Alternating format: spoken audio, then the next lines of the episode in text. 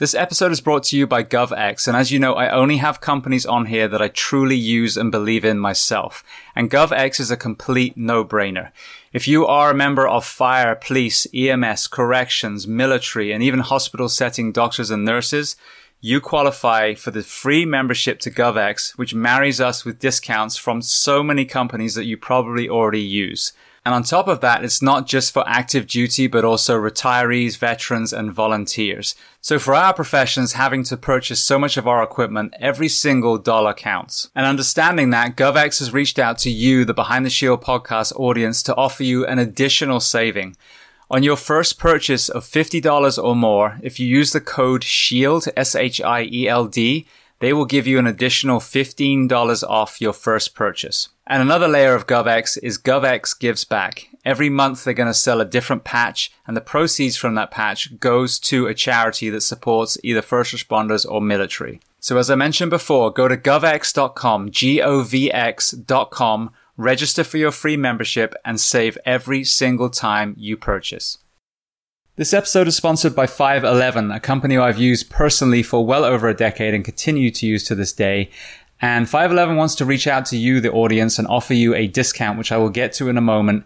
As with each episode, I want to highlight one of their products. And I think an area that really needs to be discussed is uniforms. So most of us listening to this podcast are in some sort of uniform profession. And 511 were founded on clothing the tactical athlete. So they went to the member of military, the police officer, the firefighter, the EMT, and asked them what do they need to function at the highest level when it comes to their clothing. So their uniforms are reverse engineered from the user back to the manufacturer. Another observation I've made in several departments I've worked at is that we end up with lockers full of worn, faded uniforms. And what I found with the 511 uniform that I wore in California was that wasn't the case. They lasted several years and some of the job shirts and jackets lasted way longer than that. So longevity and cost efficiency is also another element to this as well.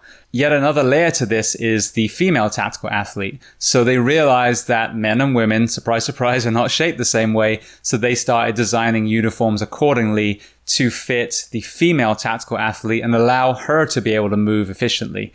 So, so many reasons why I advocate this company. On top of all their other great products, the Norris sneaker, which I think is a great alternative to a station boot, the AMP pack or missions backpack, and then their civilian clothes as well, their shorts, their jeans, so, so comfortable, so user friendly as well. So 511 are offering you a discount of 15% off all of your purchases. So use the code SHIELD15, S-H-I-E-L-D 1 5 at 511tactical.com. That's 511tactical.com. And to hear even more about 511, their mission, their products, and their genesis, listen to my interview with their CEO and co-founder, Francisco Morales, on episode 338 of this podcast. Welcome to episode 388 of Behind the Shield podcast. As always, my name is James Gearing, and this week it is my absolute honor to welcome on the show Josh Stuart Shor. Now, I met Josh at O2X a couple of years ago when he was teaching down in South Florida. And uh, at the time, he had transitioned out of the Army where he was a Green Beret and since then has actually entered Boston Fire Department. So we waited till he was off probation before we were able to sit down and talk. So Josh's story is incredible. His journey through the military, then transitioning out after injury, the THOR3 program, finding O2X, and now his experience in the fire service. There are so many takeaways. Before we get to this conversation, as I say every single week, please just take a moment, go to whichever app you listen to this on, subscribe to the show, leave feedback, and leave a rating. Every single five star rating truly does elevate this podcast, making it easier for others to find. And this is a free library that I add to every single week with more and more of these great people. So all I ask in return is that you pay it forward and help share these incredible men and women stories so I can get them to every single person who needs to hear them. So that being said, I introduce to you Josh Stuart Shor. Enjoy.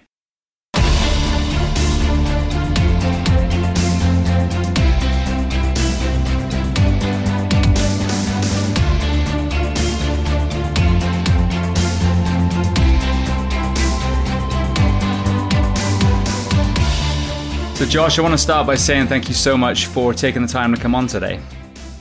Yeah, thanks for having me on, James. I appreciate it. So, where are we finding you on planet Earth? I'm currently in Boston, Massachusetts, God's country. All right, so I'd love to start at the very beginning. So, where were you born? And then tell me about your family dynamic, what your parents did, and how many siblings. Absolutely, yeah. So, I was born in Boston, Massachusetts, which is uh, why I came back. You know, family is still here. I came up, my, you know, my, my family dynamic was, uh, we were very lucky. Um, you know, I'd love to tell you that I had some sort of you know, trials and tribulations that I had to overcome to you know, get to where I was today, but that really isn't the case. Um, you know, I came from a two parent household and I've got two sisters, Katie and Hannah. Um, I'm the oldest and Katie is about three years younger than me. And my youngest sister, Hannah, is six years younger and she is actually adopted from Vietnam.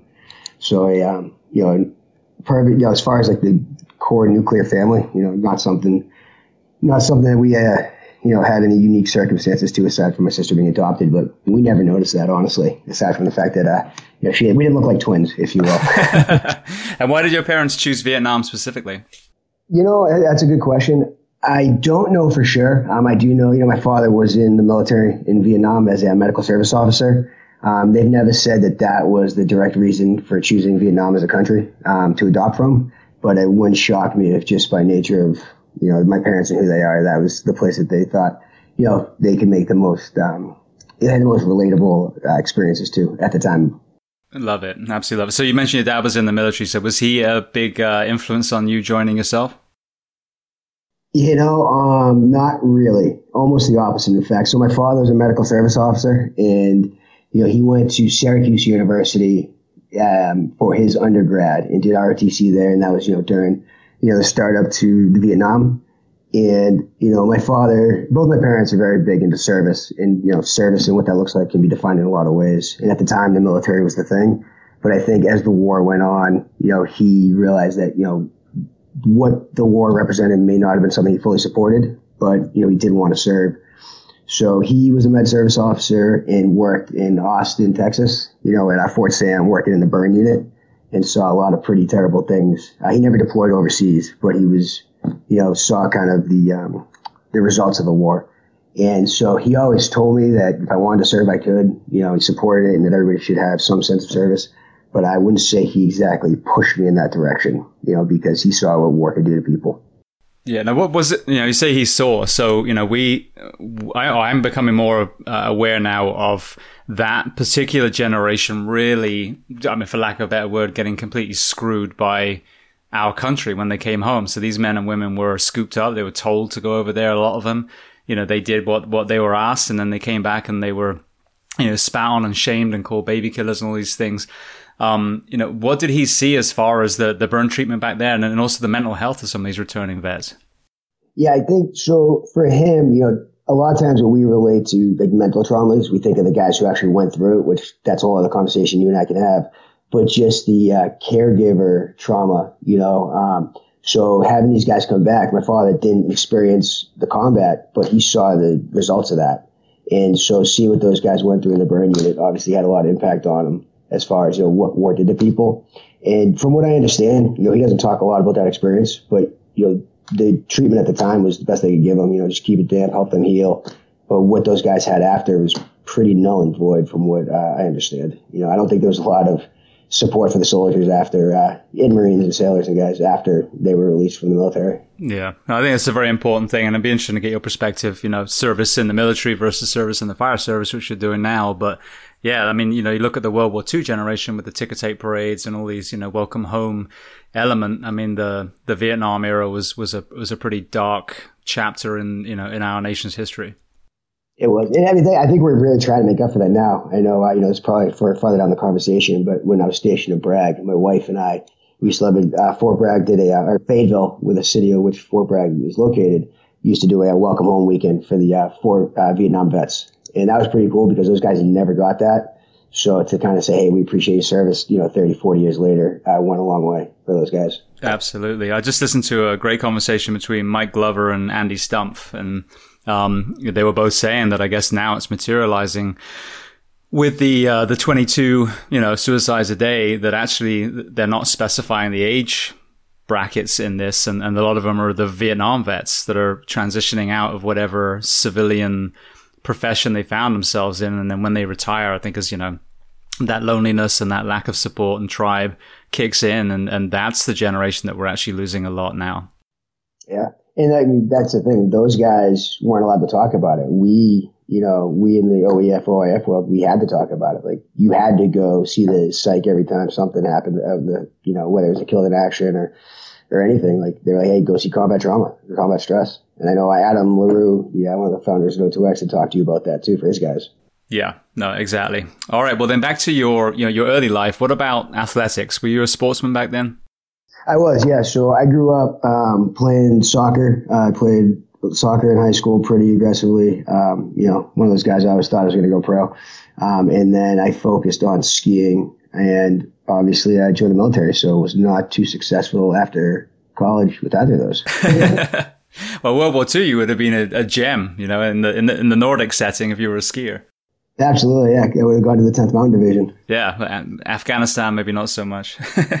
yeah, yeah. So no, sports were a big part of my life. Um, you know, I was always good enough to you know play on the varsity. You know, I was a two year you know two year captain. I uh, made the All Star teams, but once I went to college, I got recruited by a lot of Division One schools. Uh, but turns out in order to play college soccer at a high level, you also have to be able to academically get accepted into those things. I didn't realize that they went hand in hand at the time. Gotcha. All right. Well, then walk me through your uh, your. Well, actually, before I get to that, so so you, obviously we know that you ended up in the military at that school age. Was was that your career goal, or did you have another aspiration? Uh, no, my aspiration um, through high school was to do anything that was fun. You know, I didn't really have any focus, and I guess that's where I should probably go back and answer, you know, your initial question about my folks and like the dynamic I had because that really shaped how I ended up at Norwich specifically. Um, because I had no real aim. Like high school, my focus in life was just having a good time, um, and my academics reflected that. I was the classic case of we'll call it wasted potential. You know, um, my test scores were always good, but I loved school so much that I spent every single summer in summer school. That's a true story. I never had a summer off. so, um, yeah, because both of my parents, you know, they were fairly academically, um, you know, academically sound. You know, they both went on to have pretty, pretty good careers. My father, um, he was in public health. Actually, started after his time in the military. He became a nurse and worked in the prison wards as a nurse, and then went into public health and policy. We worked in workman's comp and helping um, kind of shape policies and processes and then my mother was a nurse practitioner, and she focused on cardiology uh, after both her parents passed away from heart disease. And you know, her big thing is income inequality um, in healthcare. She's one of the founders of the Pine Street Inn. Um, you know, she worked for Seed Global, which is the Peace Corps' version of, uh, you know, which is the health, you know, health providing portion of the Peace Corps. So she spends a lot of time in Africa. But uh, the reason I say that is like, so my parents were very focused on you know, trying to be successful in school, but also finding careers that you could get back in. You know, uh, very philanthropic people. And every time they talk to me about trying to perform in school, I just was not interested. I'm going to play soccer. I'm going to party with my friends. I'm going to chase girls. Um, sometimes in the opposite order, of course. but so as I was looking at colleges, I was having a lot of time sitting down with coaches. They wanted to recruit me to, you know, some very prominent schools, but I just didn't have the grades to get in. And so it was sort of one. I think the low point in my my academic and soccer sports life was when I got a rejection letter saying I should apply to a community college from what I thought at the time was a community college. And that's sort of I realized I had some issues on my future plans of being an all-star athlete. Um, so my parents are the ones who, my father, not my mom, she was not too happy with this, but my dad said I should look at a military college because if I was going to join the military, he wanted me to, you know, go to school first and you know honestly going as an officer just because you know I always the one thing that I'd like to think I did both on and off the field is you know be a leader amongst my friends. He's like, hey, take that skill set, one of the few that you seem to have in school, and you know bring it to whatever career you choose. Beautiful. is that the route that you took then? It was. It was. I would love to say it's because uh, have some sense of higher calling, but uh, the reality is at the time uh, it was the only place that I was accepted to, and it was the only place that I had a chance of playing soccer. Brilliant. So, so going through the um, the academic route into the military, you know, what was your um, experience of that? So, I think the big thing for me was that I the school I went to wasn't a normal college. I went to Norwich University, which is a very small military college, and unlike West Point or Annapolis or the Air Force Academy, not only is it a military college where you have no life, but you actually have to pay for it. It's a private school, so you're actually paying to not have a good college experience or a different college experience, I should say. You know, not the standard fun. Um, so my experience was one where when I got there, know, I was like, well, I'm paying to be here and I'm paying to be hazed. So I should probably try and be successful. And I still wasn't sure that I wanted to do the military at that point. Um, you know, I had a couple people in my life. Uh, my uncle Hank specifically was a Navy captain who had really helped me look at the military as a career. Um, and once I got to Norwich is where I focused down and then said, hey, you know what, maybe this is something I want to do in my life. And I actually initially, I'll never admit it to the guys at O2X since they're all SEALs, but I initially signed on for the Navy. And uh, luckily that didn't work out for me. well, how did that not work out? So when I showed up, I guess one of the things that happened, my gosh, my end of my senior year of high school, um, I was playing a, uh, it wasn't even a club game. It was like a record, like a, it was like a community team game. Um, and, you know, this is one of those moments I'm not proud of, but you learn a lot of life lessons with it. Uh, you know, we were killing some team. It was like 18 to nothing. I was a goalkeeper. You know, we are just having fun. It was, we all graduating. It was just a great time to be alive. You know, 18 year old kids with the world. The world is our oyster and I decided as a goalkeeper that I, I, was my turn to score a goal. And uh, needless to say, the other team didn't take too kindly in that. As I was dribbling off, a kid uh, slide tackled me, and I uh, shattered my my uh, tib fib. And so I spent that summer recovering, you know, to make sure I got healthy enough to get in, you know, to go through Norwich's uh, cadet program. But uh, obviously, my soccer career didn't work out for me, so I spent a lot of time trying to focus on that. gotcha. All right. Well, then lead me through your career in the army then yeah, so I did my four years in Norwich University. Um, once I did, oh, so I guess I forgot to answer your actual question though. As far as I, uh, when I went to the Navy ROTC program at Norwich, I had a plan to try and do the SEAL program. So they had this thing called Mini BUD/S, and I started that program, and they were actually looking at handing out scholarships. So I got through the Mini BUD/S program, and that's where they said, "Oh, by the way, uh, you are medically disqualified from joining the Navy." because of this injury, which would have been great had they told me that before I tortured myself. I was going to say. Congratulations, you, you passed and you don't qualify. yeah, carry on. So, as any good uh, young man who's ever tried to join and been rejected from the military would tell you, I got up, walked down the hallway to Army ROTC, and the Army said, "You know what? Not only will we'll take you, but we'll pay you to be here. Here's a scholarship."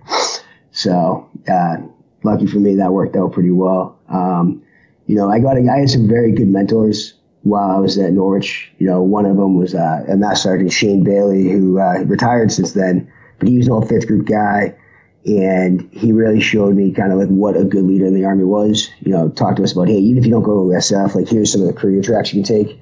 And I just decided from uh, from that point on that this was something I wanted to do.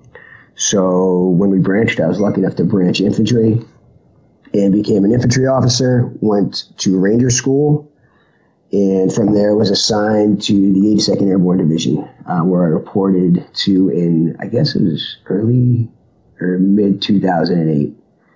And uh, did my time as a platoon leader in an airborne infantry platoon at the 82nd at Bragg. And we deployed to Western Iraq, uh, to Anbar uh, specifically, gosh, I guess it was summer of 2009 and did about 12 or 13 months over there. And at that time, my plan was to actually get out of the army. Um, you know, I, I, I knew I wanted to do the army. and honestly, I didn't have a lot of other options at the time.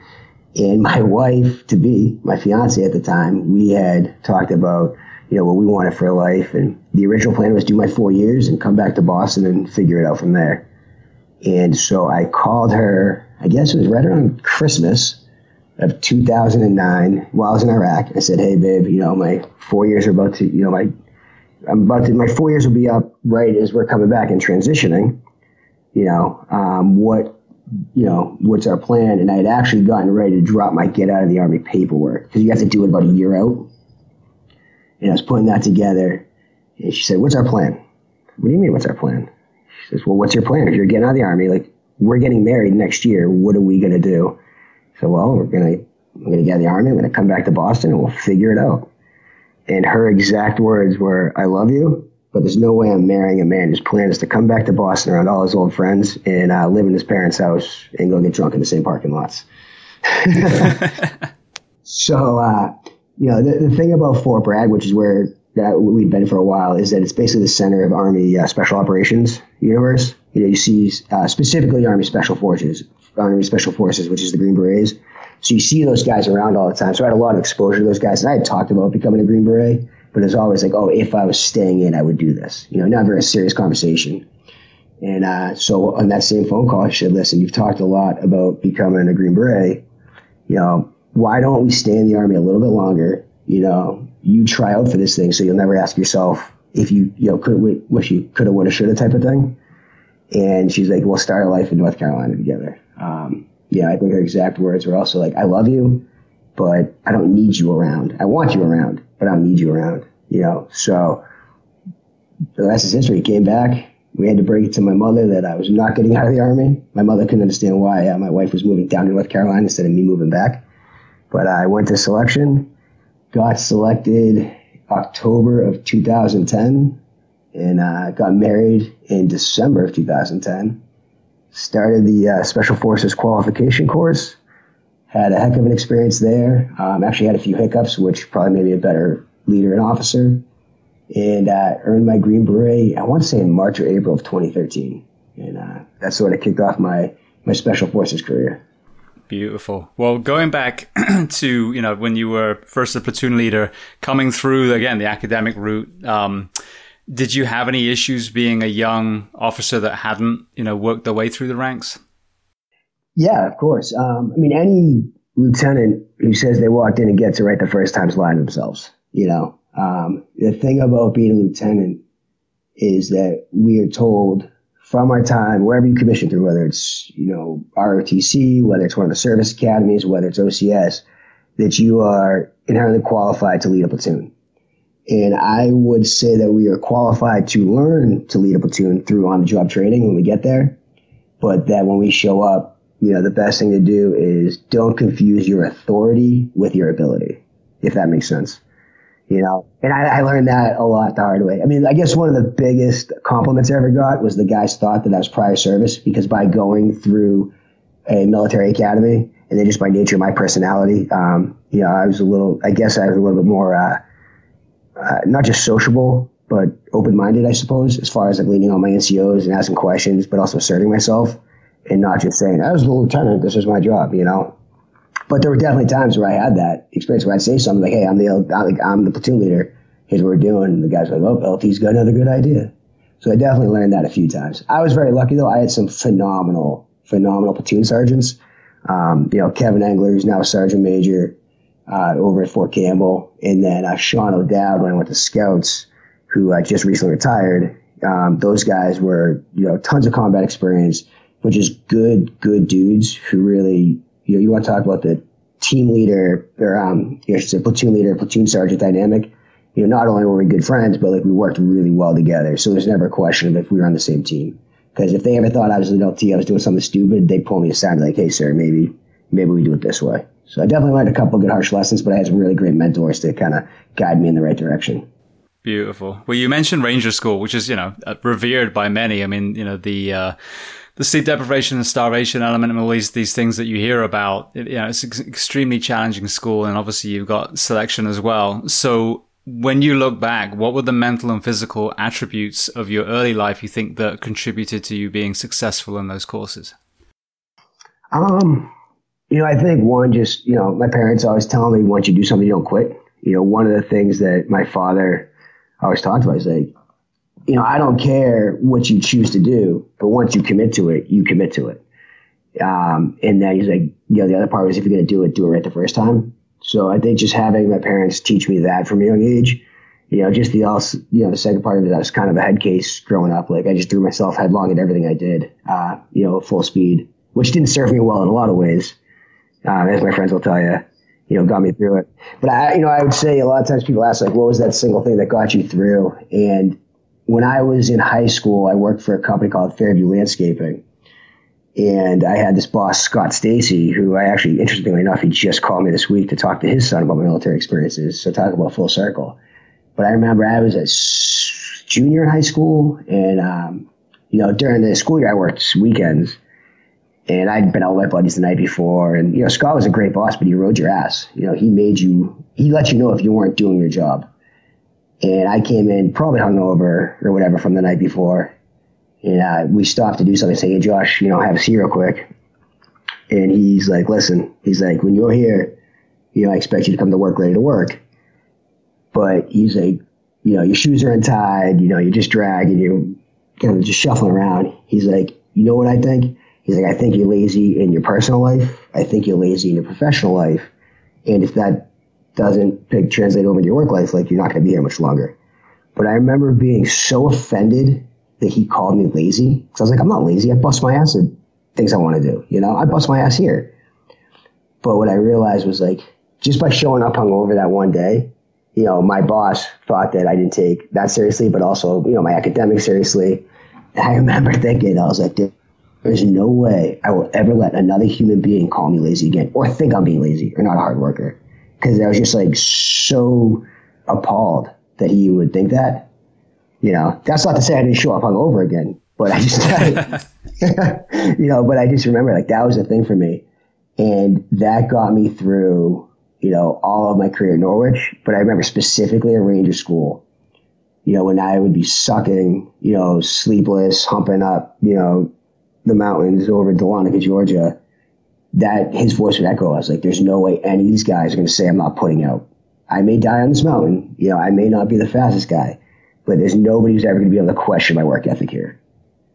And uh, Scott's words are, I, you know, I don't think I don't know if I have told him that or not. Actually, I think I may have once, but like it's funny. You talk about those moments in your life that you remember, and that's one of them. No, that's brilliant. It, resonates so so clearly. I think with a lot of people listening. You know, you have you have the ownership element, like you know if you're lying to yourself. So that's the primary thing. But then also being respected by your peers, not by everyone, but the people whose respect you want to earn. Right. Exactly. You know, it, it, it's tough because you don't want to, you know, put your stock in what other people think, but perception is reality. And the fact is, especially in an environment like Ranger School, where it's an individual school, but it's a team. It's a team event. If you're not putting out, guys aren't going to help you.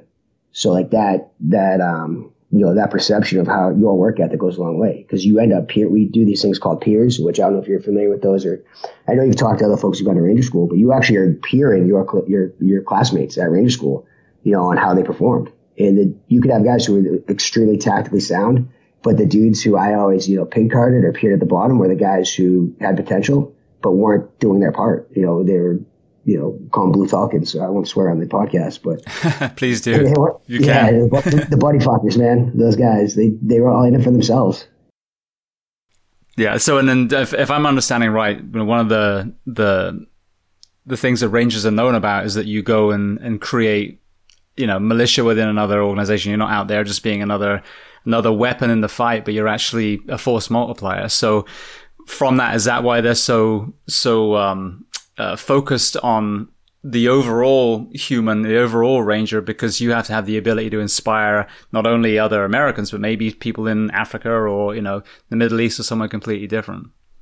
Yeah, it's actually uh, the opposite. Uh, so Rangers specifically, so if you're looking at Ranger Regiment, which is the, the unit, they are a direct action force. You know, their job is to go in and kick down doors, uh, they're the premier raid force for the Army. Rangers School is a tactical school, which you're referencing is what my career was, was as a Green Beret or Army Special Forces. Ah, gotcha. So for, for those of you listeners who haven't um, heard some of the other podcasts with like, you know, Eversmann and some of the other SF guys who've come on, you know, the difference is within the Army, we have several special operations units. You know, there's the, what everybody knows is Delta Force or CAG, which is the premier, you know, counterterrorism unit for the Army um, the Navy's equivalent of SEAL Team Six. I just don't hear about them as much because you know we like be quiet professionals, um, and by we they I should say. You know, you have the Army Rangers, which is what I was just speaking to, which is an incredibly well funded, well um, trained. We'll call it infantry unit because that's really what they are. They are just so proficient at those skill sets, and then have advanced skills, of course. And those are a lot of just young meat eaters who want to who can and do go down, kick down doors, and get their gun on you know, and what I went to was the Ranger School, which to be Ranger qualified and to serve in a Ranger regiment are two very different things. And the Ranger School is just training people to perform advanced infantry skills under just horrific, well, I use the term horrific because that's what they are, uh, horrific conditions, incredibly cold, incredibly hungry, and incredibly tired, and just getting mentally and emotionally abused the whole time. Um, but it makes you a better person. So, Army Special Forces, which you were just referencing, is what I did. So, the Green Berets, our job is to be force multipliers. We go in when you don't want to have an overt, you know, or conventional military action, raise a militia, or you know, train the local military on how to execute operations, you know, for whatever their end state is, and do it out by, through, and with them. Beautiful. Yeah, I can see where I'm getting confused too, because I know Tim Kennedy has been on several times now. He always, you know, describes himself as Green Beret Ranger qualified, and that's where I'm getting confused. Yeah, absolutely. Beautiful. Well, thank you for clarifying that. I'm a fireman from England. hey. Um, multifaceted skills, right? so one thing that you probably heard me ask this before that I, I really like to ask every single person who's been truly, you know, deployed in, in combat, because as the civilians that we are, um, you know, we get one of two polarizing views, normally the very pro view or the very anti view. Um, and, you know, I want to get the human view. So regardless of the politics that send our men and women to whatever country it is, there seems to be a common denominator where when once you get over there with your own eyes you see some sort of horrific stuff that then justifies what you're doing regardless of what initiated it so did you have any kind of um, i guess aha moment type event when you were deployed where you realized that amongst these, you know, normal men and women in Iraq and Afghanistan, wherever it was, that there were some some horrendous human beings that needed to be taken care of. Oh, absolutely. Uh, I mean, and I'll be completely frank with you. You know, politics aside, that aha moment for me was on September 11th, 2001. You know, um, I mean, the moment they crashed, and I use they loosely because I know, you know, I don't want to pigeonhole everybody into a into a uh, I don't want to define everybody by the actions of a few, but when those men crashed the planes in 9/11, like there was a segment of a or an ideology that I knew couldn't stand. I personally felt couldn't stand, and I those were they're evil, terrible people who I knew like the only way to make the world a safer place for everybody, to include people in the Middle East, to include people in Afghanistan, was to eliminate that ideology you know. Um, so that was my aha moment. Now on the ground, absolutely. I mean, you saw some things, and it wasn't the combat. You know, like, I'm not a big war story guy, you know, but it's not the combat. It's what you see the enemy do to people who are just civilians. You know, there's a lot of stories, and I didn't believe it until I saw it. You know, where you clear a village or you clear an area, and there's no people who've been killed. You know, and then all of a sudden the news is reporting, you know, women and children who the U.S killed. And we were on the ground 30 minutes before and there's no bodies there. And you're like, so where did these bodies come from? And that's when we just like, the, they, they're, they're a segment of that population, you know, and I will say within the Taliban, within, you know, the Islamic State, specifically the Khorasan province, the Islamic State, ISKP was the like Afghan segment of what became, what was ISIS and ISIL, you know, where there are no rules. And for their beliefs, they will do anything to win their with their perceived with, with anything to win their perceived battle. You know, I'm kind of stuttering my words here just because trying to find a way to explain this is difficult. But yeah, the, some of the things you saw to people who you know didn't have a say. You know, if it's a toe to toe gun battle, you're good. But when you start, you know, placing innocent people in straight up executing them to say that if somebody else did it, that's that's an evil ideology, and that's just something that you not only do not deserve to live, but you don't deserve to have a say in anything. Yeah, no, and I think that's very important that people, you know, see and hear these stories and get these pictures painted in their minds. The same way, conversely, that a majority of these countries are men, women, and children, just like us back in the States, in the UK, in Australia, wherever, that just want to get on with it, you know. And, you know, Nazi Germany was the same. Like most people probably had no idea what was going on under the Nazi flag. You know, they were just trying to get on with their life.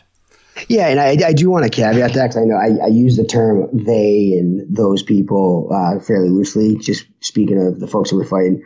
But, you know, when they're talking about a specific ideology, like, you know, a lot of guys get hung up on their Muslims. And I will say, like, I became very close with a lot of the Afghans and Iraqis we fought alongside. And they're some of the bravest, badass dudes out there. So this isn't like a Muslim versus Western thing. This is a specific section or a specific ideology within that community.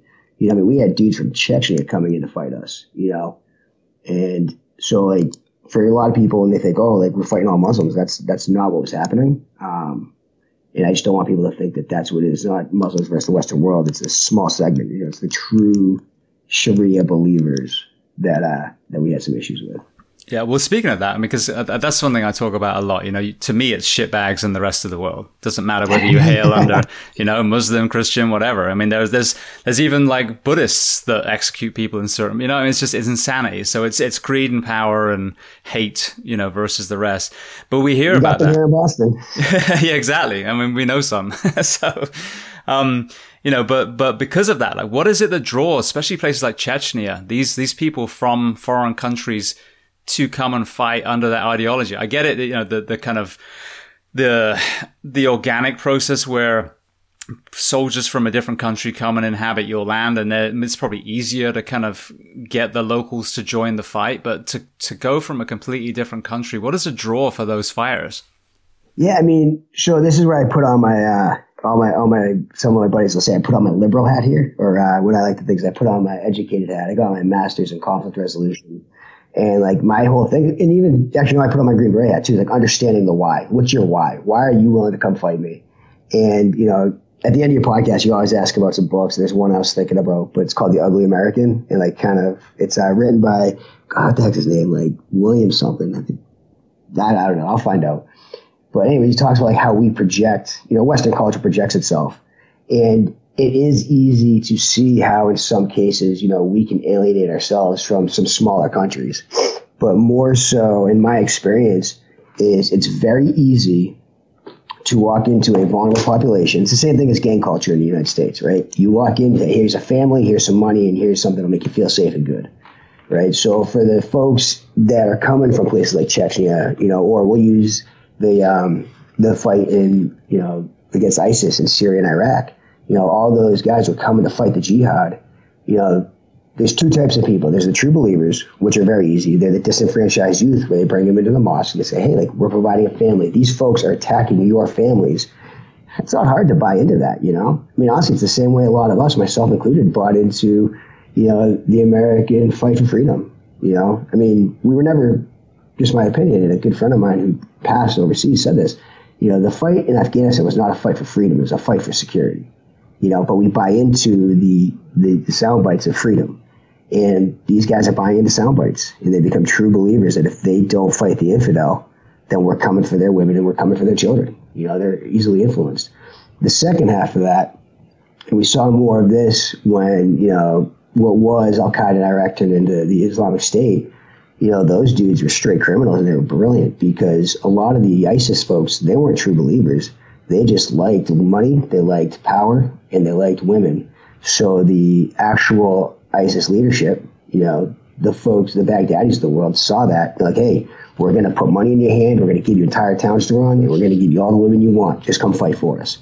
So those guys, they kind of ran when the when the fighting got tough. I mean, there's a segment of true believers, but a lot of those folks are just vulnerable. And you're going to pay me to be the man, absolutely. Which is also why they didn't stick around and run when they uh, when they started making a push to take it back. Yeah, and it's so interesting to hear from all these different perspectives because to me, again, you reverse engineer, you follow the money, as it were. Um, you know, in any of the, I'm not picking on any one religion, but you follow them to someone who's got a lot of power, whether it's, you know, in, in the Vatican or wherever. And again, there are amazing people in all these religions, but there are a few that use that power to, whether it's, you know, prey on the weak, prey on children, you know, whatever it is. But there's there's this small element that seems to gain from the masses, you know, and, and like you said, the the money and, and the power element seems to me to be the big thing because I think if you truly believed in a higher power to to that level, then you'd understand the love, compassion, kindness element, and you wouldn't have this. I, you know, it's okay, you know, Allah, God, Judah, whatever says it's fine for me to go murder a bunch of people. So, you know, it just, it, to me, it smacks against everything that most of these doctrines teach, which is compassion, love, and kindness. Right, exactly. You create a narrative, and I mean, it's just so easy to influence disenfra- disenfranchised or marginalized populations. You know, whether it's domestically here um, which we've seen, you know, whether it's internationally. I mean, like you said, my, my father's Jewish, and you know, he got a significant part of his family was involved in World War II in various capacities. Um, and like how hard was it for an entire nation of what is a pretty sophisticated nation to wipe out and you know millions of Jews just through narrative alone, you know. Yeah, exactly. Well, speaking of that, with you, you know, having such a, a background, uh, you know, boots on the ground, also academically, what is your take on what happened in Germany? I'm just curious from you know from your perspective. Um, you know, my take is that you had somebody who, no matter how evil, you know, Hitler was, he was very good at what he did. He was a politician, he was an orator, and he took the fears of a small few and grew them into, you know, the fears of an apathetic many. If for, you know, because how, how many of the Germans truly hated the Jews? Probably not as many as we think, right? Absolutely. And if you, if you look at the interviews of a lot of the war, you know, German soldiers from back then, it's the same thing that a lot of our guys say. It's the same thing a lot of, I was just following orders, you know? Because when you sit side by side with them and you hear about like the Christmas time thing, you know, the Germans looked just like we did, you know, white, you know, some Americans are blonde haired, blue eyed. Yeah, that's the running joke. I got four kids who look like the Aryan Nation. Jokes on them since they got Jew, Jew blood in them. but I mean, you can, you, you know, they looked, you can humanize each other, but it just becomes so easy to disenfranchise folks and really apathy. You, you, you focus on apathy, which I think is what Hitler did at the end of the day. He got people fired up and most of the people just became apathetic. It's not me. It's them, you know? And in a lot of ways, you see that. Well, I won't go into the current state of the world right now, but you can see that anywhere. no, but I, but I agree. I was let, us do that. You know, again, not taking a side or anything. Again, my my through road, my common denominator is always what's coming from an element of kindness and compassion. So let's let's take politics out. Our current issue with COVID, there's no mention of of improving the nation's health. So you're giving lip service to masks and hand sanitizers because of because of you know saving lives, but you're not addressing the obesity epidemic. So you know again, there's complete apathy on the true health of you know what's killing people of all colors and creeds and there's this, you know, this this little dogfight over this tiny minutia of this one virus that absolutely has taken lives, but far less lives than have died of cancer, and obesity, stroke, and all these things that are killing our people every single year. Right, right. It's a it's a it's a good talking point. It's a great narrative for better or worse, right? And people retreat to their narrative. You know, if you are again like I'm my friend, you know, a lot of people know me, laugh at me because they say I'm a fence sitter. I'm like, hey, you're on the left. I see your point you on the right, I see your point. You know, all my all my liberal friends think I'm a crazy conservative, you know, who wants his guns and freedom and whatever. And all my friends on the right think I'm some like, you know, hippy dippy loving, you know, leftist because I could see, you know, aspects of both sides. and all I want is my gay friends to be able to get married and defend their marijuana crops with guns. exactly. you know, it's funny because Jason Redman, if you you know you know him, the Navy SEAL, um, in a, an, a an incredibly you know powerful story of what he went through mentally and physically with his actual service, but the leadership and the humility. But he talks about that fence leadership. You know, he said you want to be at the fence because that way you see both sides of it. Yeah. I mean, that's something, again, not to, uh, not to hang my hat on a, on a, on a graduate degree here, but when I went to uh, school, when I got out of the army, I went to uh, UMass Boston. It's the um, it's a the, um, excuse me, the McCormack School of Global Governance, Human Security. But a big thing that we focus on, my degree is conflict resolution, right? So we do a lot of mediation, negotiation, um, you know, organizational leadership and dynamics. But a big part of that curriculum is just understanding how to listen actively and passively and not just defend your position. Because how many times, you know, we'll, we'll, use politics as an example, unfortunately, you know, especially being in the firehouse, we have firehouse politics, you know, in my current scenario, where guys are like, yeah, here's what I think. But no, when they ask you what you think, nobody's actually listening to what you're thinking. They're just trying to figure out how they're going to rebut whatever it is that you said, right? You know, so being able to actually hear what somebody else is saying and be like, hey, you actually make a valid point. You know, I may disagree with it, but I can see the value in what you just said. Yeah, no, absolutely. It, it, absolutely. And that's what I love about podcasts. I'm not just talking about me interviewing you, but just as an audience member listening to Joe Rogan, to Tim Ferriss, to, you know, Andy Stumpf, whoever, that you don't get to interrupt, you know? So these people have to finish their thought process. You know, if it's a good interview, you get somewhere they just walk all over the person. But, um, but you know, so you have like Joe, for example, had you know Dan Crenshaw and Tulsi Gabbard and and you know um, Bernie Sanders, and I loved it. And I would listen to Donald Trump. I'd listen to everyone for speak for two hours and actually speak their mind. Because then at the end, you walk away and you go, "Well, still don't like them. However, at least I understand now where they're coming from." But you're right. We we just are waiting, even even if it's not a debate, trying to to argue aside, just as a nation, I think we have a very bad habit of just talking over each other. I find myself doing it. I see my wife, my son, and you know, we all have to check each other. But yeah, you, are immediately thinking about what you want to say next instead of letting that person finish their thought process and actually, you know, processing that yourself before you come back with something. Yeah, it's funny you say it that way because, like, to your original question, is a lot of times we talk about COVID and we'll, we'll say the vulnerable populations, which, you know, a lot of times, like, you know, statistically, you know, the, um, the low income populations, you know, a lot of the uh, minority neighborhoods, you know, are more statistically impacted by the coronavirus. Nobody's doing what you just did. So, well, why is that? You know, why are there higher rates of obesity in these communities? All they're saying is they're like either coronavirus is impacting everybody or you know it's because of X reason, and nobody's actually looking at the underlying reason. They're just pumping their what we discussed earlier, which is the narrative, rather than looking at it because nobody can finish their thought and have a legitimate conversation about why this is happening, the root issue. Yeah, no, absolutely. And the same with with the you know, I'll say the race thing. That's a very poor description because I think ninety 5% of America doesn't hate cops and isn't a racist either, you know, but this, this narrative of, you know, it's either this or this. It's like, no, it's this and this. Poorly trained, overworked cops are a liability. And, you know, there are racists in the world, but those are two completely different things. I mean, there might be a perfect storm of one, but I talk about this a lot. If, if your sole reason is to join the police service or the, or the, the law enforcement profession, because you're a racist of some opportunity one day that you might, you, you, that's the worst plan I've ever heard. Go join the Klan, go do something where you can be a racist shitbag every single day.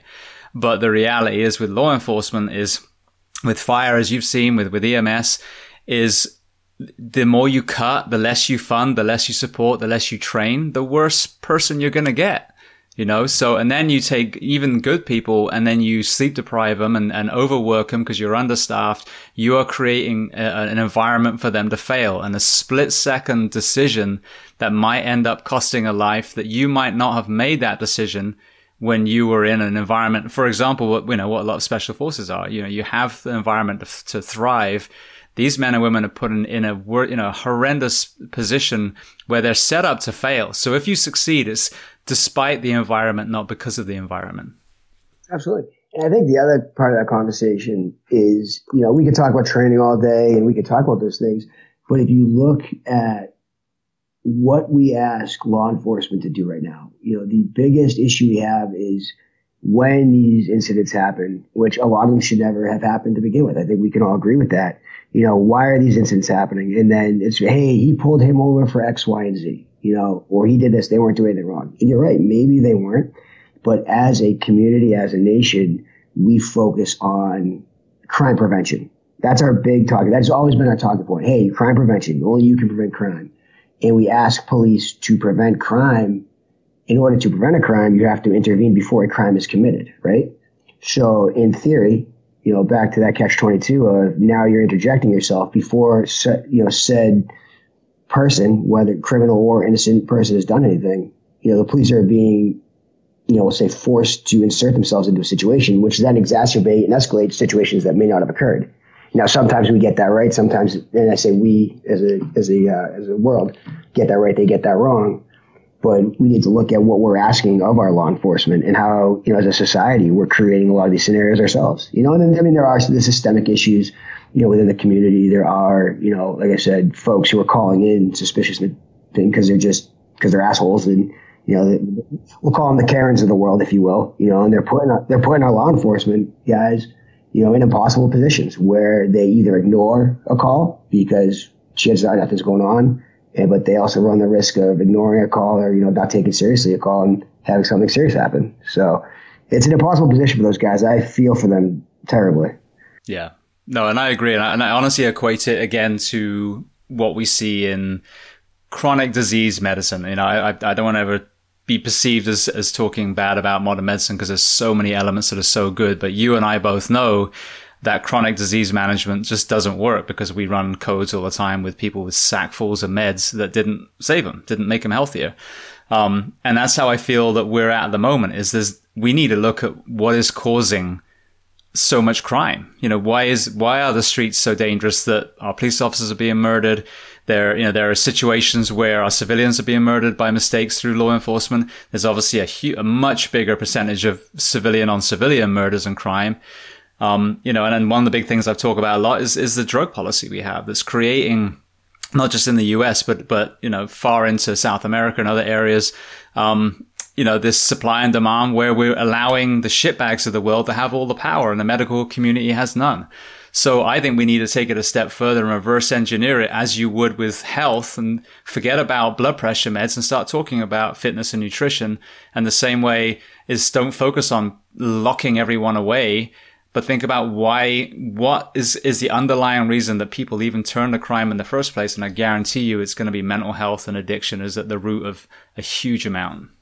Yeah, absolutely. Mental health, addiction. I mean, you can even talk about being a, um, you know, product of your environment. I say that loosely. I mean, I have a, I grew up in, you know, I won't use the term affluent, uh, neighborhood, but I grew up in one of the more white parts of the city in Boston.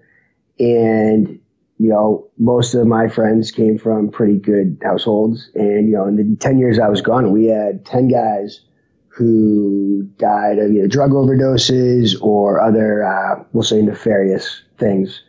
Um, you know, like how the hell did that happen versus the statistics in other neighborhoods, you know? So it's like, you know, it doesn't necessarily have to be just by where they're from. It could be a matter of, you know, who they're involving themselves with, you know, in, in the lower income and higher, you know, drug use communities. Like, like you said, some of the systemic things of like you, you, you create the environments in which you see, you know, which is kind of an oxymoron to what I just said.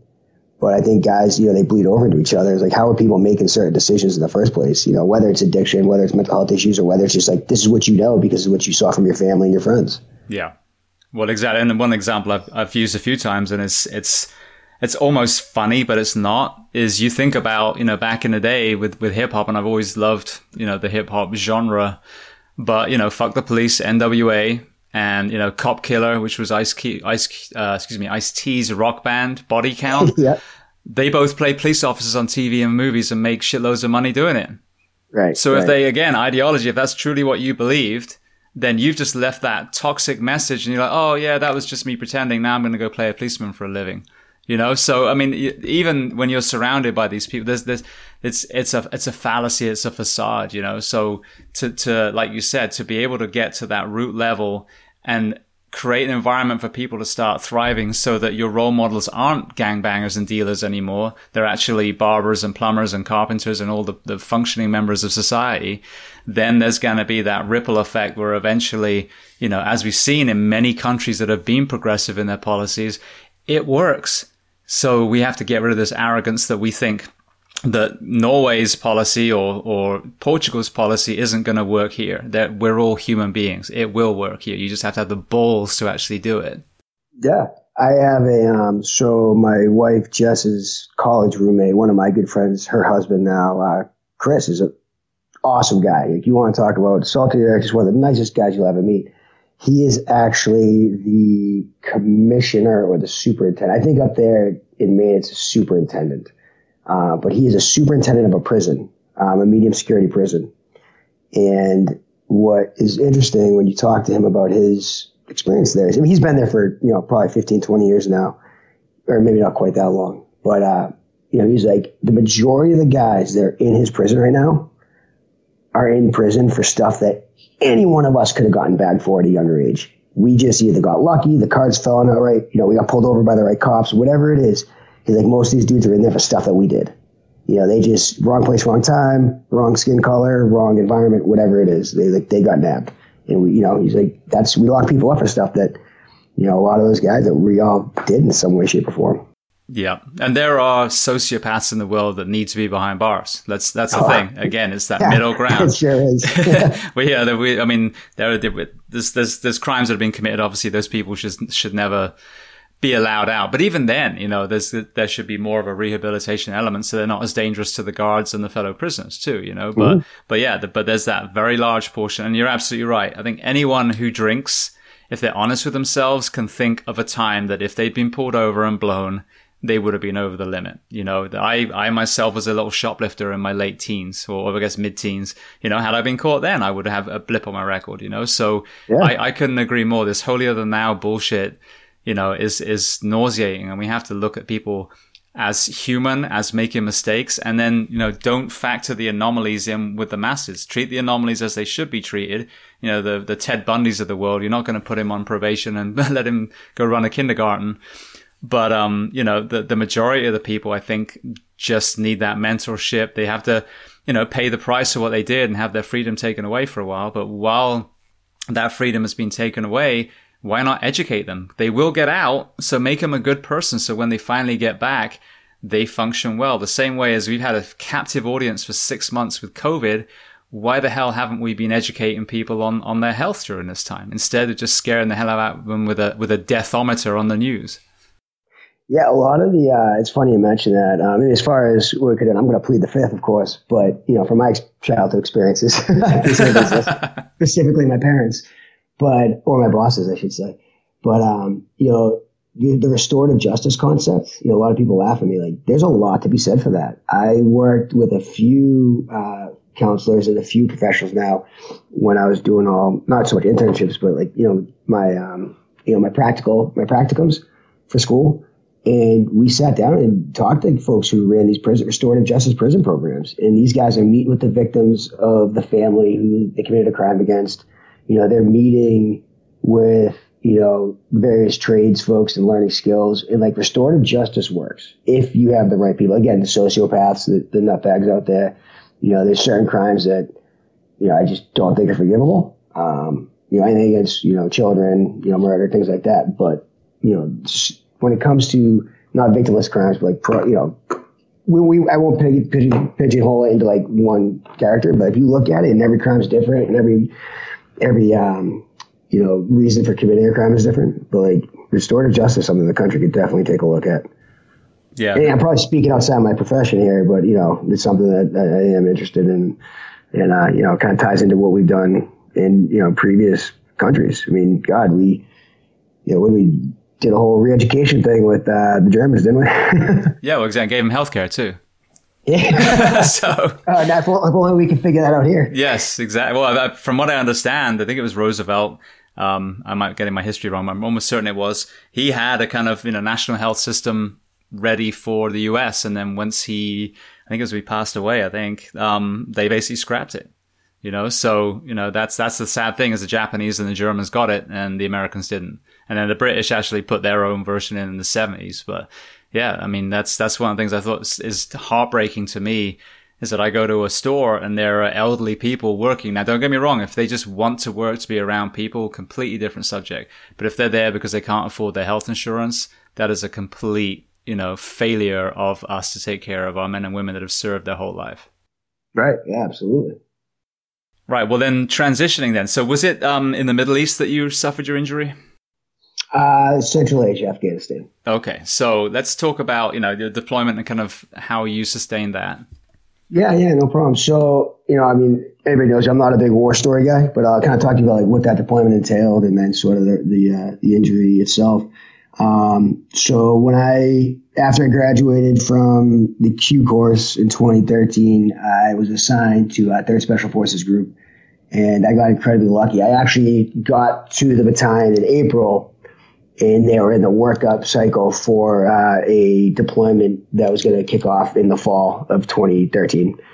Um, at the time, I had been assigned as an executive officer to a company, so I was kind of managing the logistics, and I got very lucky. You know, I got lucky; the other guy did not.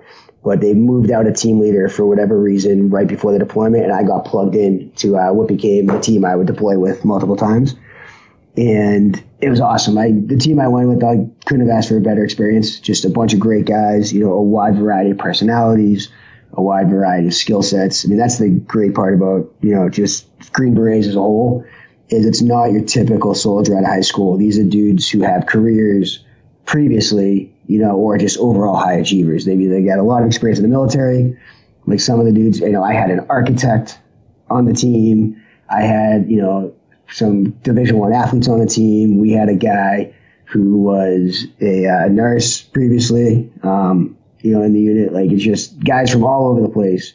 You know, we had a I have a buddy who's actually working on Wall Street, just making, you know, I won't say millions, but damn near close to it. And then just one day he hated, just decided he hated his life and was like, I'm going to go be a Green Beret. Like give up all that money and just do that, you know. So when you get to that level, it's just all true believers, we'll say, or not even true believers, just motivated individuals who want to do something special.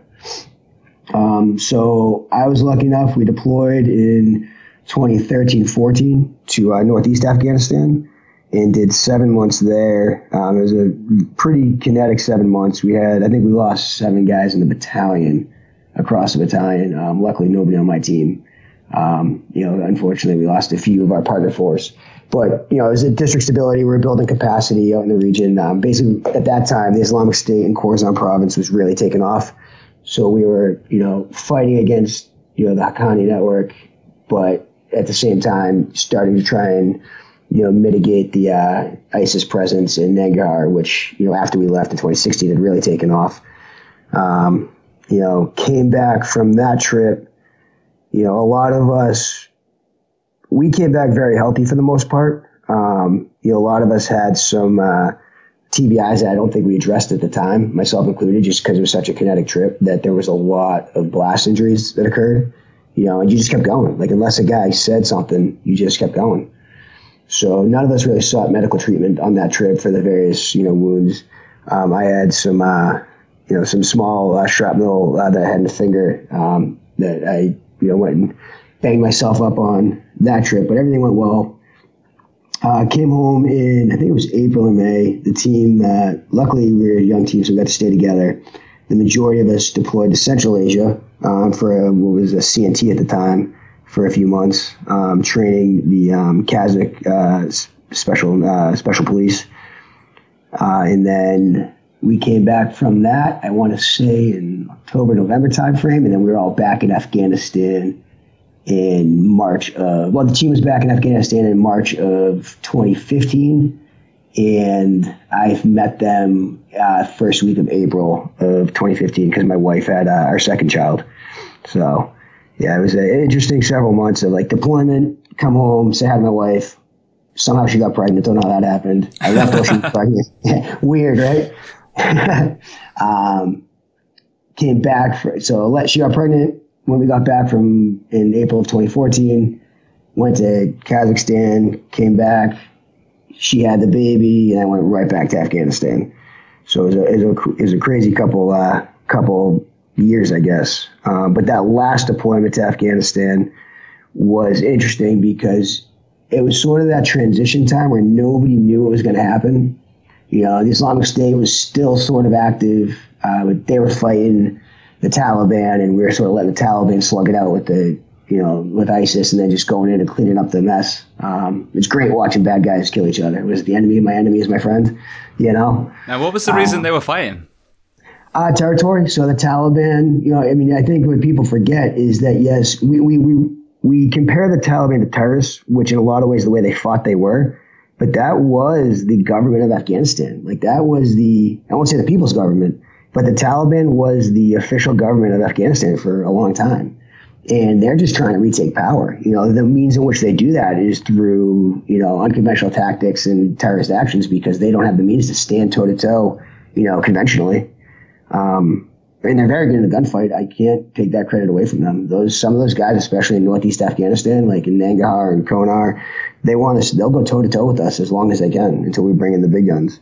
Um, so the Taliban did not like having the Islamic State in. One, because the Islamic State was a bunch of foreign fighters, you know, who were paying to play. But two, I think just like Al Qaeda in Iraq was to a lot of the Iraqi, um, the, the Iraqi insurgents, you know, ISIS was just that much. They were there. Even even the Taliban, like, whoa, whoa, whoa, you guys are a bit too brutal for what we're trying to accomplish here. You know, like we don't want to terrorize our population. We just want to own it. You know, I won't even say govern because you don't govern Afghanistan. You just control it. Um, so yeah, the Islamic State and the Haqqani Network slash the Taliban, they kind of were, you know, going trying to figure out who was top dog there. Um, and it was it was touch and go for a while. I mean, my last trip, I got back from that last trip. Um, I was banged up on in July and then August of 2015. That's when I was medevaced home.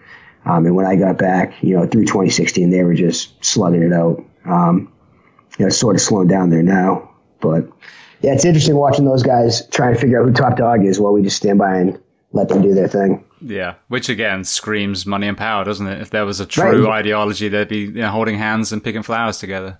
yeah, exactly. I mean, I would say the Taliban were probably the closest thing to like believing their own bullshit, for lack of a better term, because the ISIS guys, the leadership believed it, but they just paid to bring people in, like you said.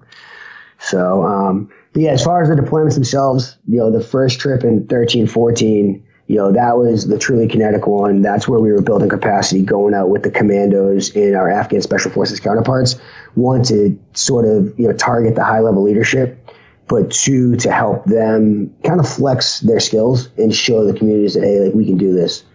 And we were building capacity with them through the Afghan local police. That was called, at the time, it was a district stability platform. You know, we elevated, it used to be village stability platforms, which, you know, SF teams would go out, live in a village and sort of just focus on building the security and economy of that specific village. You know, and by securing that village through level of trust and helping them develop their own local police, you know, the theory was we prevent it from becoming a safe haven for, you know, the, uh, we'll say the enemy, whether it was, you know, the Taliban, the Haqqani Network, or whoever, to have a foothold to attack U.S. forces and, um, you know, government, uh, government forces. But by the time we got there in 13, 14, you know, the the big picture we were economizing force or drawing down. So ODAs ended up taking over entire districts. So we became responsible for working the entire district versus one specific village, which has its own challenges, obviously. Yeah. Now, what about the you know the threat of is it green on blue? Have I got that right? Where you know the the the local militia that you're fighting alongside sometimes turn on you guys. Yeah, that was that was very big when we were there. Um, you know, that's one of the that was a tough one for us. So that was a huge threat. Uh, Andrew Pearson Keel, uh, he was a third group guy. He was killed. I don't remember what year he was killed. I believe it was right before we got there. And then we had a pretty tough, as a battalion, a very tough winter. So in January, we lost um, Dan Lee was killed in a gunfight. Um, he was on uh, one five, and then a couple weeks later, uh, Lonnie Landers was killed. I think it was Lonnie was killed in an RPG attack. And then the next day or two after that, uh, we lost two guys to a, uh, no, I'm sorry, Tico was killed in a green on blue attack. One of the Afghan, I believe it was a police officer, he opened up with a machine gun on the entire group as they were in a meeting. So that was a, that was a real threat for the entire crew. Um, I think there was like five or six guys who were wounded in that. And just every time you went to the range, like, you know, you're working with these guys, you want to trust them. And there was a lot that you did trust, but you also had to be aware that, like, doesn't matter, man. If they were paid off, if they were true believers who just had been there, just taking their time for a while, they were going to find their moment. So that was, I'd say that was probably our biggest threat, you know, because at least in a, at least in a true gunfight with the, with the Taliban, like, you knew that they were going to be staring at you, letting you know you're going to fight. And, uh, you know, the bell would ring and we just started slinging lead versus uh, the buddy hugging you and then putting the pistol in your chest. Yeah, exactly. No, I can't imagine what that must have been like. So, what about your injury then? What did you just, excuse me, what did you sustain and when?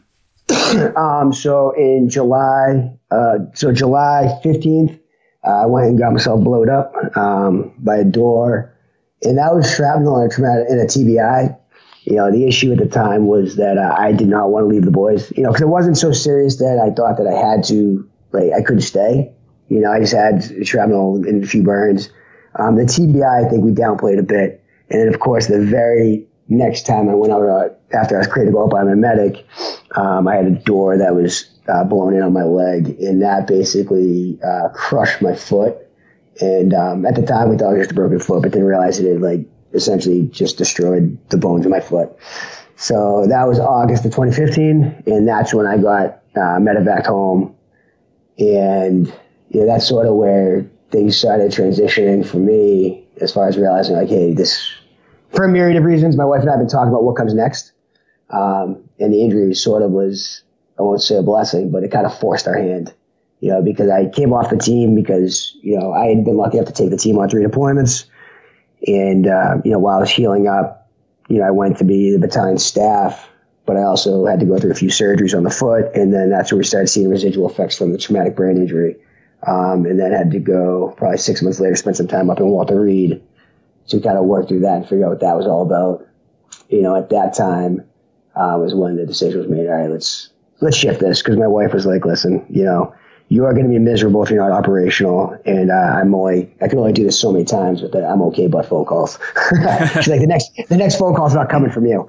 Yeah, no, brilliant. So you mentioned about the uh, the TBI. So what was some of the effects? Because you hear so many people now, and the, the coupling effect, obviously, sleep deprivation and TBI is another horrendous, you know, pairing, as it were. But what were you seeing manifest from your injury? Yeah, you know, it's it's it's funny because when you think TBI, you think like immediate symptoms, you know, like confusion, all that. And I had the classic TBI symptoms, but we didn't understand what the residuals entailed. So for me, you know, you know, kind of the um, you know the obvious ones were you know things like you know it, it was weird because for, we were trying to we couldn't figure out at the time. I should caveat with this was what were symptoms of TBI or maybe post traumatic stress versus what were symptoms of the traumatic injuries, you know, and the, the pain meds I was on, you know, and like, you know, because unfortunately, or different, when I got out of surgery, the army was like, hey, here's several months worth of painkillers, enjoy, you know. Um, you know, luckily I was self aware enough to know myself where my wife and I were able to control that for the most part. Um, but it took about four months to figure out that it wasn't just post surgery fog in pain meds you know, but like I had trouble remembering the kids' names. I'd wake up in the morning and wouldn't remember their names. Um, you know, I'd go, I remember the one thing, it was like I went for milk or something like that. And she was just like, call me, where are you? I was like, I'm on the highway. I don't know why. You know, like you just forget stupid things that, you know, compounded. You forget where you were going. Um, you know, it got to the point where I started like on my phone taking notes of like, you're going to the store. You know, just dumb things. Um, you know, I don't know that I know so much. My wife will definitely tell you probably personality I definitely became a lot more uh, easily not agitated because I don't think I was ever an angry person, but uh, I definitely became a lot less uh, fun to be around. We'll say. yeah, and again, that just mirrors you know my experience, and there's probably a little a little minor level TBI because of all the martial arts I did and getting kicked and punched in the face, but the sleep deprivation is huge. I mean, I like one of the, the last calls before I retired, and this wasn't why, but it was definitely a, a red flag, was pulling out to the bay to go to call and not knowing if I was supposed to turn left or right in a, in a first due that I knew very well. Like I right. literally couldn't function. The memory thing, absolutely. I've a number of times I've driven somewhere and gone autopilot to the completely wrong place. So yeah, it's it's amazing. Kirk Parsley talks about the parallels, and and there's no question TBI and sleep deprivation separately and then again, with your profession, you know, police, that kind of thing, uh, fighters, you know, football players, you add those two together, now you've got, you know, a, a magnified effect.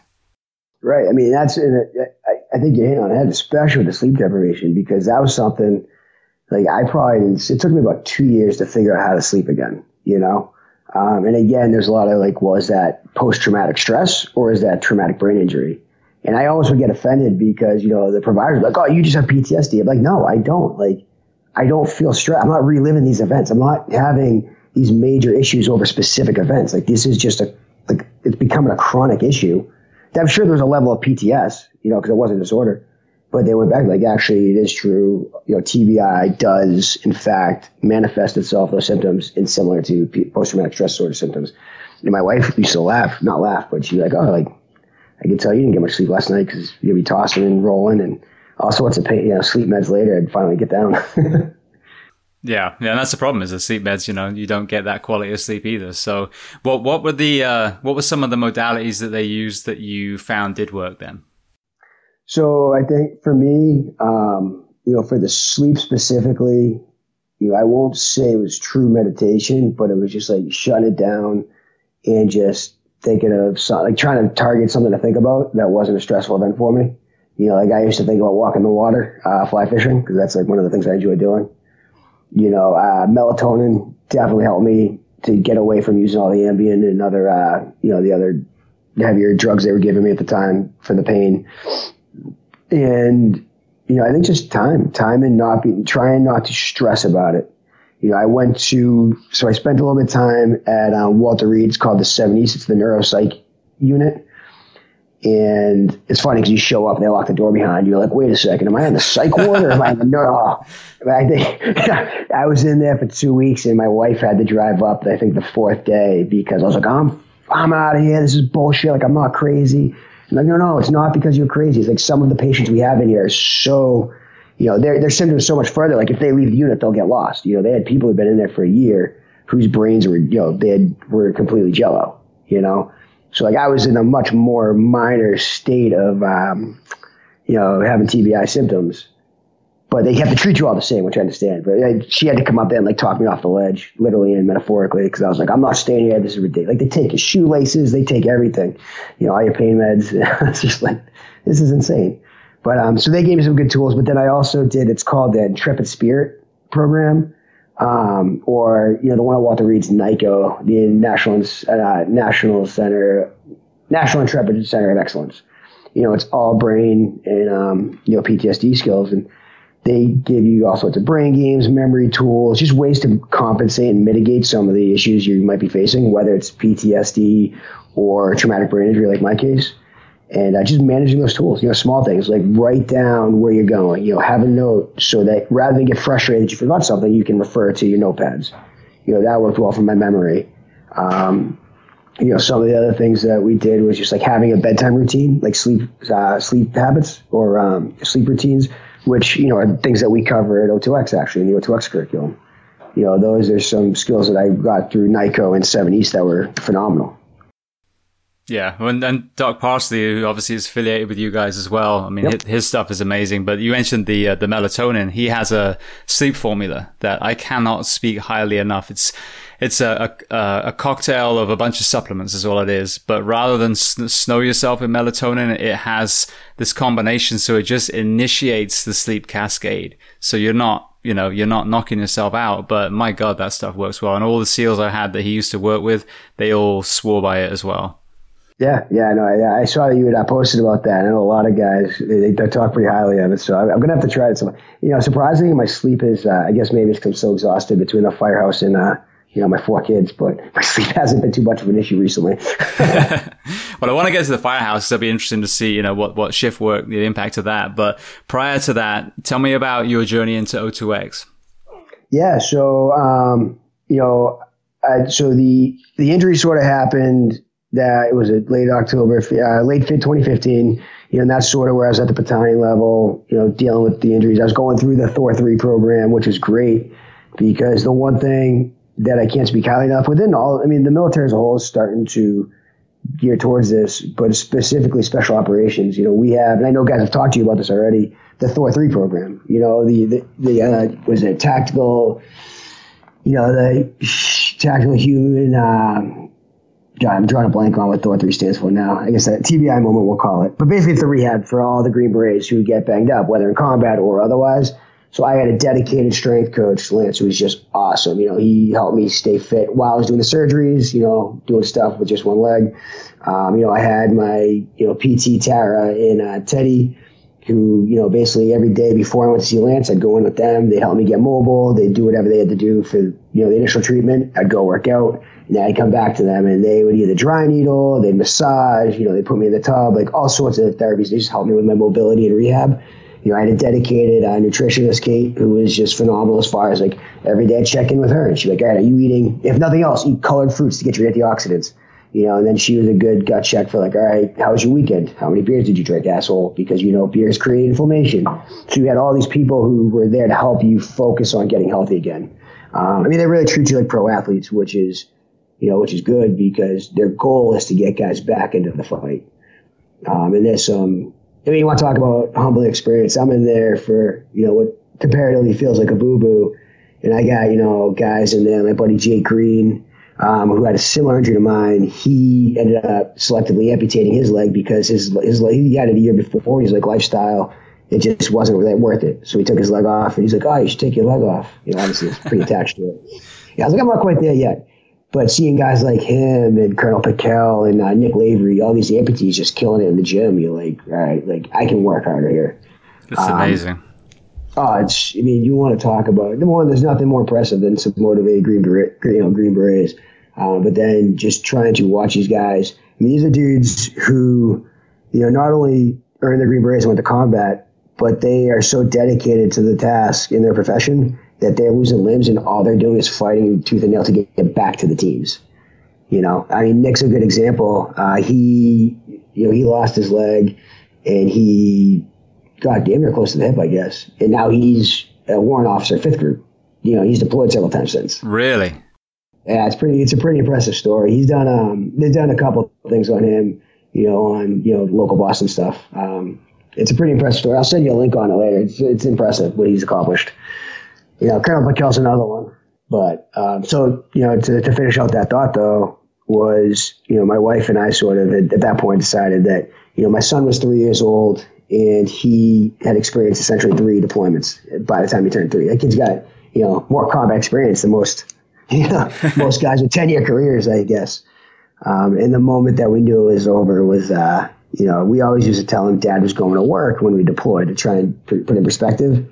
And when I was going to base, it was always the office. And I think right when I got cleared to like, kind of get out of the house and get back to, to it, you know, I said, oh, Dad's got to go to work. He's like, oh, man. He's like, you're going away again. Does that mean I have to visit you in the hospital? And we're like, we can't do this again. This is a bit much. So, um, yeah, that's when the decision was officially made to pull the plug. And we got out and, uh, you know, we got out, moved back to Boston. Uh, obviously, to our earlier conversation, it started our life together, so it wasn't such a concern that I'd fall into my own ways because I was now a respectable father of two. but um, yeah, so when we got out, I was in graduate school at the time, and a friend of mine, Aiden Walsh, you know, we were in this thing called the Collegiate Warrior Athlete Initiative, which is a really cool program. Basically, they take, you know, wounded vets, and I use that word loosely because, you know, not a, it may not have been traumatic wounds to some of those guys, you know, just dudes who are having a tough time in transition. And they paired them up with college athletes. And basically you get them working out together and then they do classes on a lot of what we cover similar classes to what we covered at O2X and somebody we got to talk and i sort of same experience and my buddy was just like dude, dude you got to meet these guys at O2X um, you know like one they're all seals you're a green beret you know they're looking for guys you know with similar backgrounds but two like you know you fit right in with this company and i knew nothing about O2X at the time and so I said, sure. And uh, Eamon Burke, who I think you've met a time or two, or at least spoken with, Eamon's one of the primary BD guys. I got connected with him. And then from there, they were like, hey, we'd love you to, we'd love you to come in. So not knowing much about what the company was, of course, you know, I never say no. I'll never say no to a conversation. I walked in, kind of had to talk about them. You know, I'd say they interviewed me, but I'd like to think, you know, that I also kind of interviewed them to see what this was all about. It's like, wait a second, you're to pay me to work with all the types of people that I just lost access to at Thor, you know. But so I'm gonna have access to all these high performing specialists, and I'm gonna be paid for it. Like, let's do this.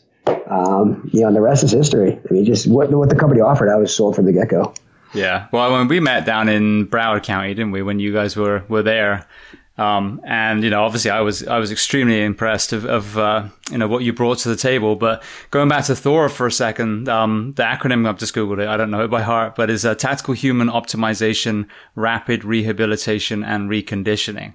But I think it's a very important thing to kind of underline before we move on. Is I've talked about this a lot um, by interviewing people like you and SEALs and, and Delta operators and, you know, Air Force, um, SF and yeah, or these these men and women are trained extremely well, equipped extremely well. When they're injured, they have you know job specific rehabilitation, and the goal is to obviously get them back, you know, fighting again, unless they choose or or unable to continue, and then they transition a different way.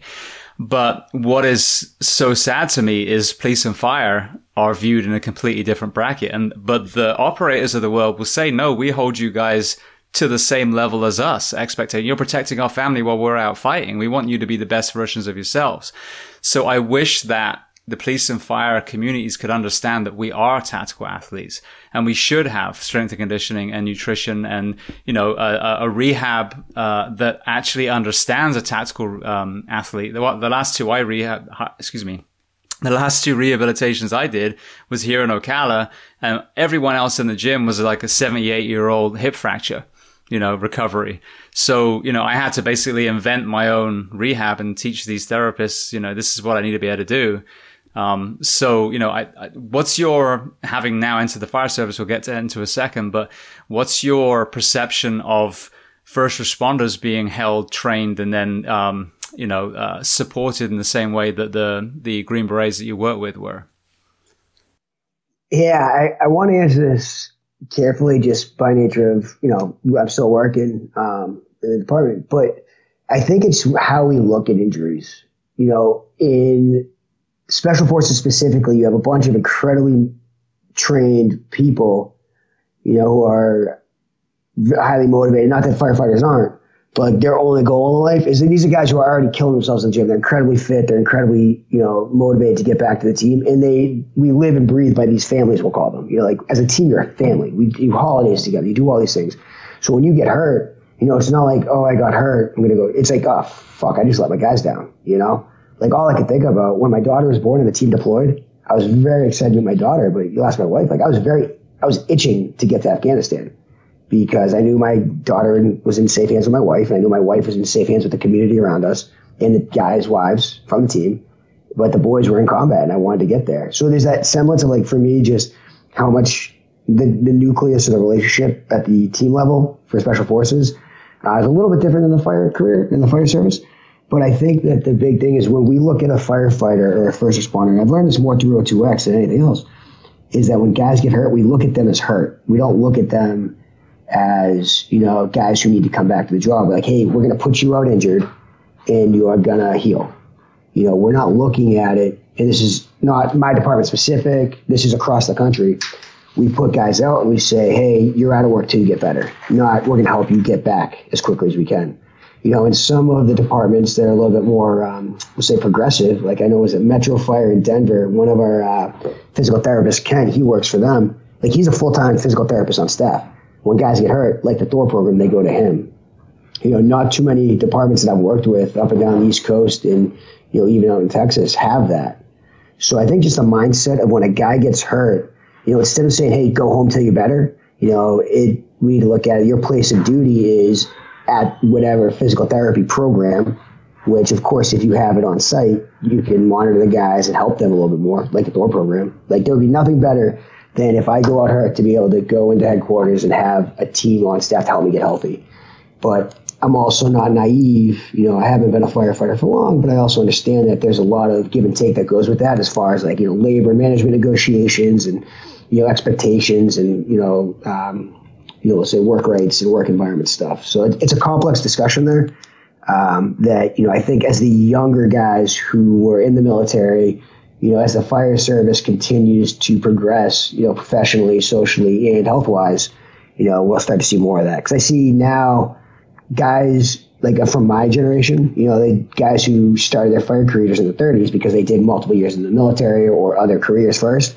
You know, they're less inclined to go out injured because they want to continue to be able to do things like go to physical therapy, which if you're out injured, sometimes you run the risk of being told like, hey, if you're out hurt, why are you doing these active things? You know what I mean?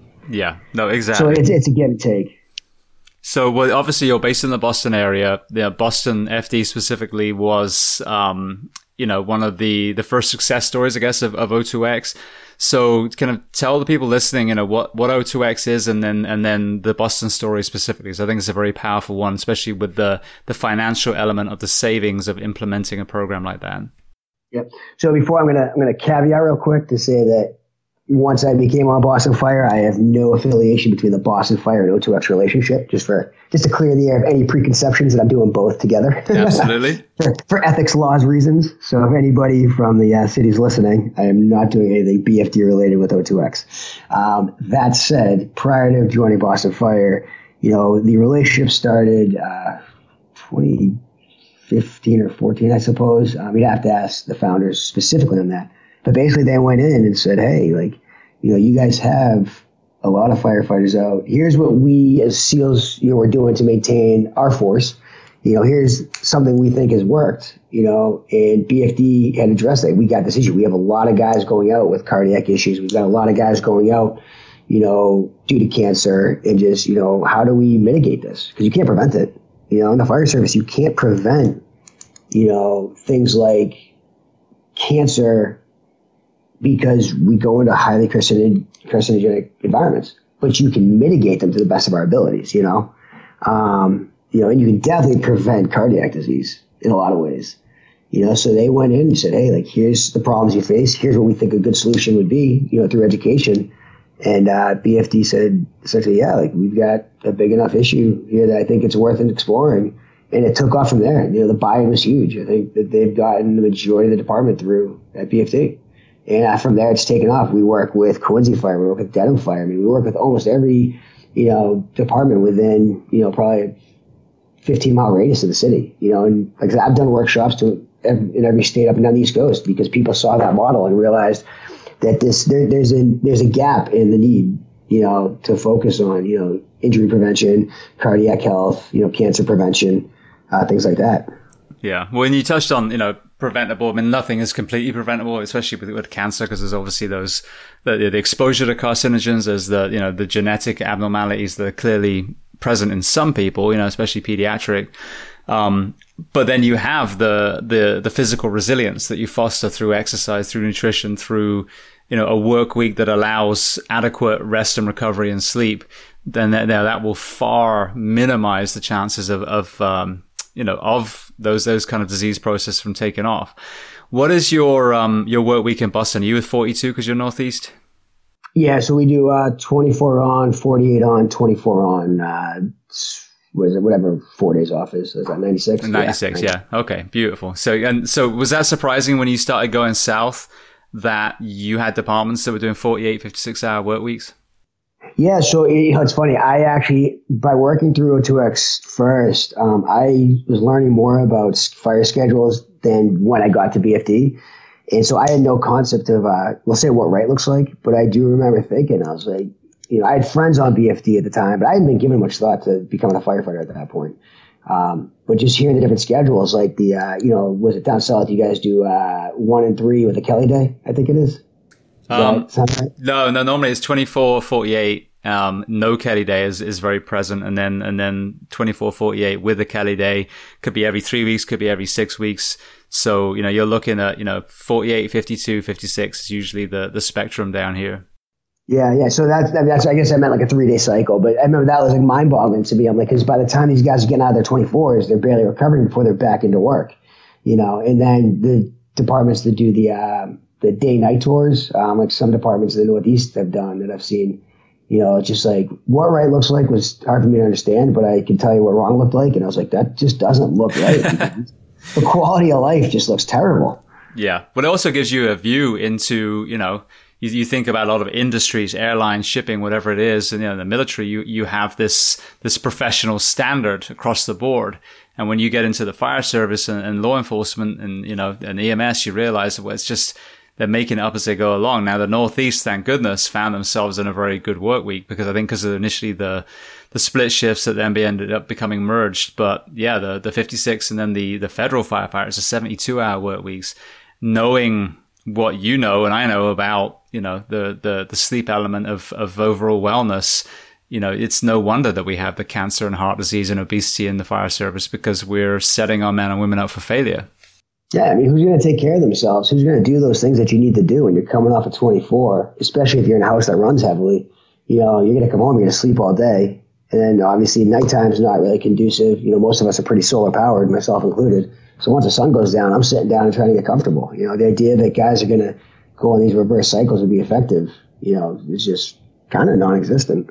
Yeah, no, exactly. It's something that I'm hoping that one day we can get enough people educated to to start asking those questions, you know, and pushing yeah, the industry. Who is in the fire service? You know, you know, the only thing they hate more than change is the way things are. But this is how we've always done it. Yeah, exactly. We'll, we'll get them angry enough, angry and educated. That's my goal with this podcast. and you're, you're on your way there. All right. Well, then walk me through the decision to join the fire service.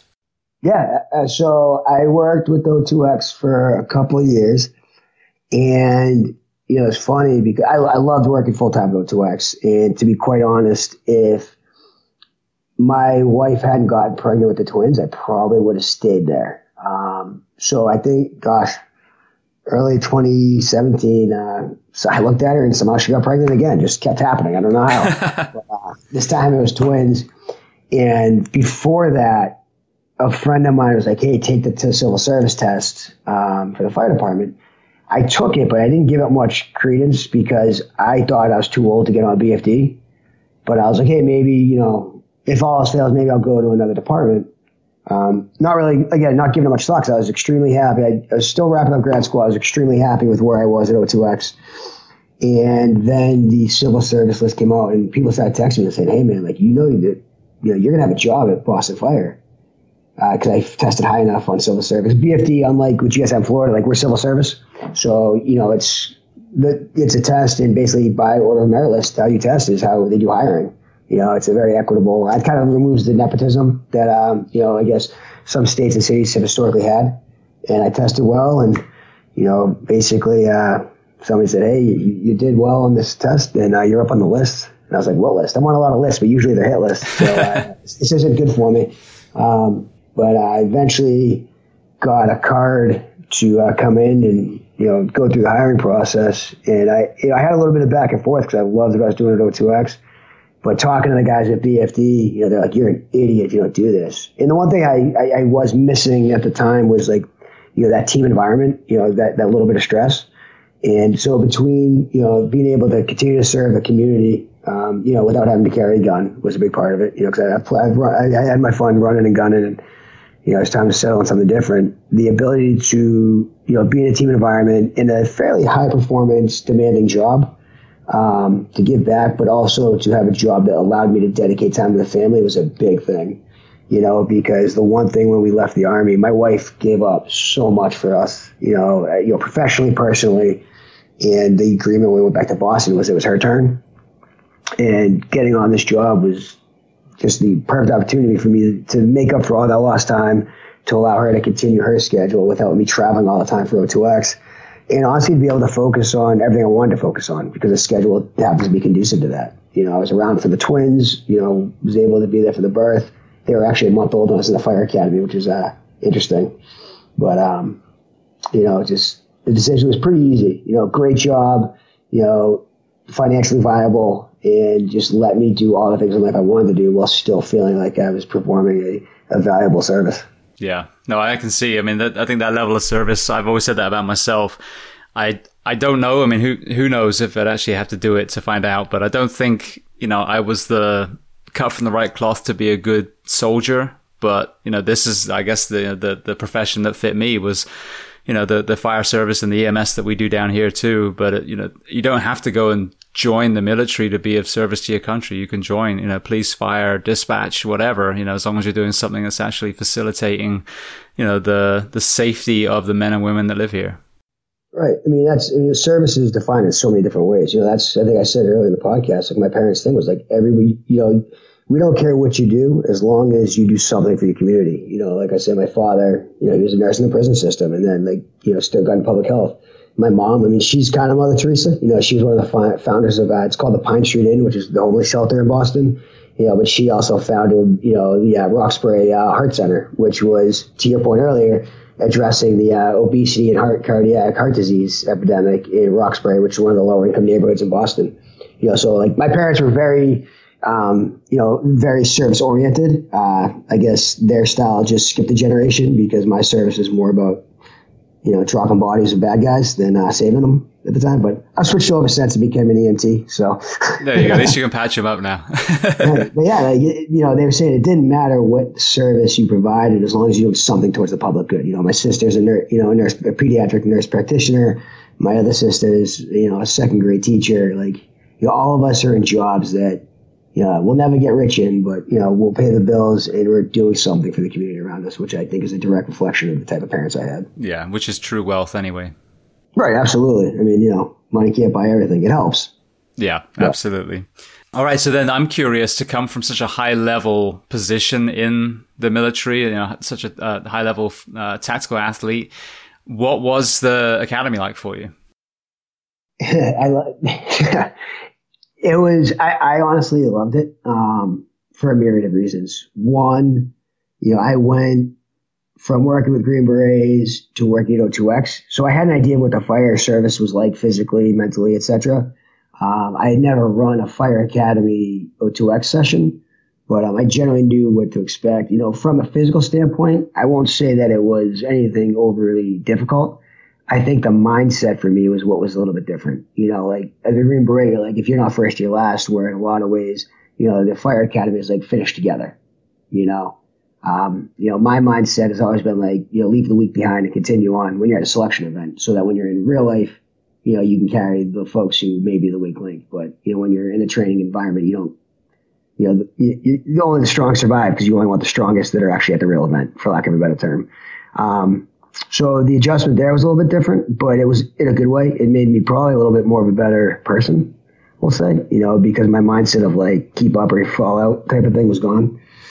Um, you know, academically, the, you know, I had just come out of school, so studying wasn't a challenge for me. And, you know, people laugh at this, but I would say the academy was the perfect time for me because my twins were a month old when I started. So from one month to six months, I was in the fire academy. So I knew exactly where I was going to be, when I was going to be home, what my schedule was. There's no, no like, hey, I have to fly out to this place for O2X or hey, babe, I know the twins are here. I got to deploy. You know, it was, a, it was a consistent environment for me. So for me, it was, I won't say the easiest time of my life, but it was like mentally probably one of the easier things that I've ever done just by nature I knew what was expected of me, when to be where I needed to be, and just execute, whether it's through the academy or trying to help my wife parent. Beautiful. Well, what about probation? Because again, I've, I've been through four. So, you know, obviously you can imagine the latter one or two. I was a lot older. I had some experience in the fire service. Um, you know, and you get, you get a lot of people that are great firefighters and you just shut your mouth and you, you, learn because they're they're great teachers but you get some dipshits as well who have seniority that you have to bite your tongue really hard and just wait for your time when you get off probation to speak your mind. So what was that like again being you know in a leadership position to being back in the the probie status again? Yeah so i, I like my probie year. One you know i spent 10 years in a leadership position in the army and the thing about leadership is that you you want to be humble, you want to be transparent, but you also can't look like you don't know what you're doing. You know, so whether I was an infantry platoon leader or when I was briefing, you know, the ambassador of Kazakhstan, you know, if you asked me, or even you know the the general in charge of Afghanistan when we were downrange, like if I didn't know the answer, I was going to tell you something, and it may not be what you asked me, but damn it, you were going to believe whatever I told you after the fact. You know, you fake it till you make it, and just sound like you know what you're doing you know, first rule of SOF is look cool. Second, or don't get lost. Second rule is look cool. You know, um, you know, he's always looked the part. And so my probation year was the first time in the better part of a decade where somebody asked me a question, I could actually look at you like, I don't know, teach me. You know, it was, I would argue, I won't say the least stressful time of my life because there's different stressors, but it was, it was, it was refreshing to be able to just strictly be in learning mode, you know? Um, I wasn't in charge of anybody. I was in charge of just doing my best, you know, learning my strengths and weaknesses. And there was things that I just wasn't good at, you know, like learning streets. You know, I won't use TBI as an excuse, but like I am not good at learning my streets. So, you know, landmarks, figuring out how to manage that, you know, getting where you go once you start driving. Like those are the things that I was probably a little bit weaker on. And just finding guys to help me figure that out and learn my routes. Um, you know, the skills. Like it was, it, I enjoyed my pro year. Uh, you know, to your point about you know the uh, seniority thing, you know, I just if I picked and choose, you know, I just picked the guys that I thought would give me the best advice and you know, hey, teach me. Ask, I'll ask you questions like mentor me, give me what you got. And if you had no interest in mentoring me and just treat me like a probie, then you know, just put my head down, duck and duck and cover, and you know, do my thing. Yeah. See you in five years. Yeah, exactly. yeah, I mean, here's the thing. You know, everybody can be, you know, in charge or senior, but not everybody can be a mentor, um, which we discussed, I think, a little bit. And more importantly, like, you know, don't confuse your um, experience, you know, with time as your abilities. I think that's, you know, a lot of guys, not just on the fire department, just across the world, like, hey, I've been doing this for 20 years. Yeah, but doesn't mean you're good at it. Yeah. You know? No, exactly. And I, have seen that, you know, and I, and I always, you know, sort out the busiest stations because that's normally where you had the hard charges, you know, and, and wanted to learn. I think that was one of the reasons why I never promoted in the fire service. It's partly geographic because I, I would move around from West Coast to East Coast and back. But I, I loved the firefighter seat. There was so much to learn. I didn't want to move forward to the, to the front row because, you know, I, I'm not I don't know everything about ropes and knots and trench and forcible entry and, you know, vertical ventilation and, you know, hose deployments. And I mean, there's so much to learn. So when you see that kind of arrogance, either the three year guy that's, you know, thinks he's got it all together already, or like you said, a 20 year guy that's watched every Jerry Springer rerun, but doesn't even know what's inside his engine. That's, you know, that's such a huge missed opportunity, but that humility and, you know, coupled with, as you mentioned, which is so important, a mentor that actually wants to bring you up, that's the kind of you know relationship you need to seek out on, uh, as a young firefighter. Yeah, I, I was very lucky. Um, I happened to be appointed to a phenomenal firehouse. Um, so in our department, we actually have tech rescue companies. So I was appointed to a tech rescue company, you know, in one of the only towers in the uh, city, you know, so in our division. Nice. So basically, I got anything that you know, if it's in my division, we go to the fire. If it's a tech rescue call, we go to it. You know, I had the luxury, I mean, I use luxury slash privilege, but, you know, I had the luxury of getting to go to extra training as a tech rescue guy and, you know, as the towers. So I got some additional training. So I just had that many more learning opportunities. And, you know, to, you know, to, to be realistic, there's no better learning chance than being on the job. So going to a busier house or a house that's going to go to fires, which I'm lucky enough to be at you know, I just got, I feel like I've gotten a lot, you know, a lot more experience than I might have had I gone to a place, you know, that didn't have, uh, have those extra responsibilities or extra skill sets. And to that point though, you know, and what we are just talking about, there really aren't any guys at my firehouse who are those, you know, 20 year couch potatoes because you're not staying at a firehouse like that unless you want to be there, you know, so there's a little bit extra motivation there, um, which is nice. Yeah, absolutely. Now with the the TBI and then um, you know the the the PTS and all that stuff prior, I've I've retired now for two years, so I've got to sleep in my own bed for two years. It's been incredible. But even now, if I have a, a night or two of shitty sleep, I feel myself revert back to you know almost shift status. You know, my, my memory goes and I'm confused and exhausted. So yeah, there's obviously many more years of recovery for me to get, get over only 14 years of service. Did you notice any any effects of shift work once you got deep into that? No, I mean to be honest, I think that just by nature where I am in my life with uh, my kids, you know, because I've got you know my oldest son is seven, my daughter is five, and the twins are now two and a half. Like sleep was not exactly a consistent thing on or out of work.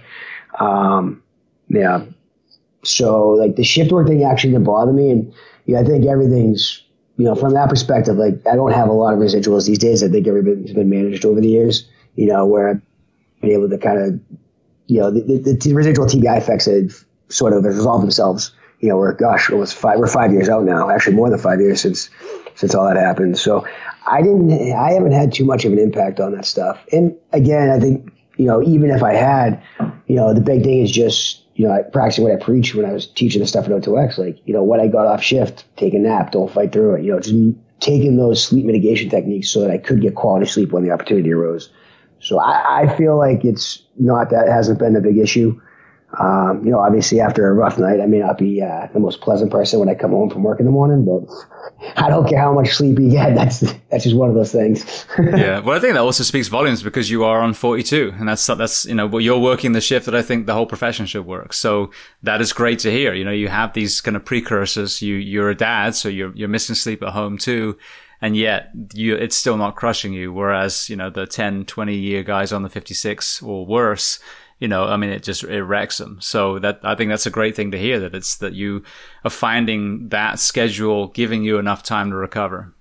Yeah, yeah. I think the, the, key to that though is recognizing that you know staying up for 24 hours isn't normal. So if you actually take the time to do the right things, it's manageable. Now there are guys who, you know, just by nature of, you know, like they won't, when the opportunity presents itself to sleep at the firehouse, they don't take that opportunity and then they don't nap. You know, like that's where you see it overtake guys. Like I have friends who are miserable, you know, just because like, oh, I'm so tired. I'm like, yeah, but how many runs did you have last night? Did you sleep at all? Like, no, I stayed up and watched whatever, you know, show was on.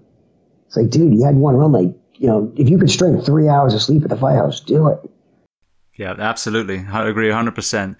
Well, then a, a, complete different tangent, but I'm curious with your mum, you know, being so invested in, in the homeless community, um, you know, so you being raised around that altruism. Um, what is your perspective now from the firefighter seat with homelessness because what I saw on my career, these are beautiful, kind-hearted men and women that I served alongside, but there was definitely that kind of compassion fatigue that kicked in.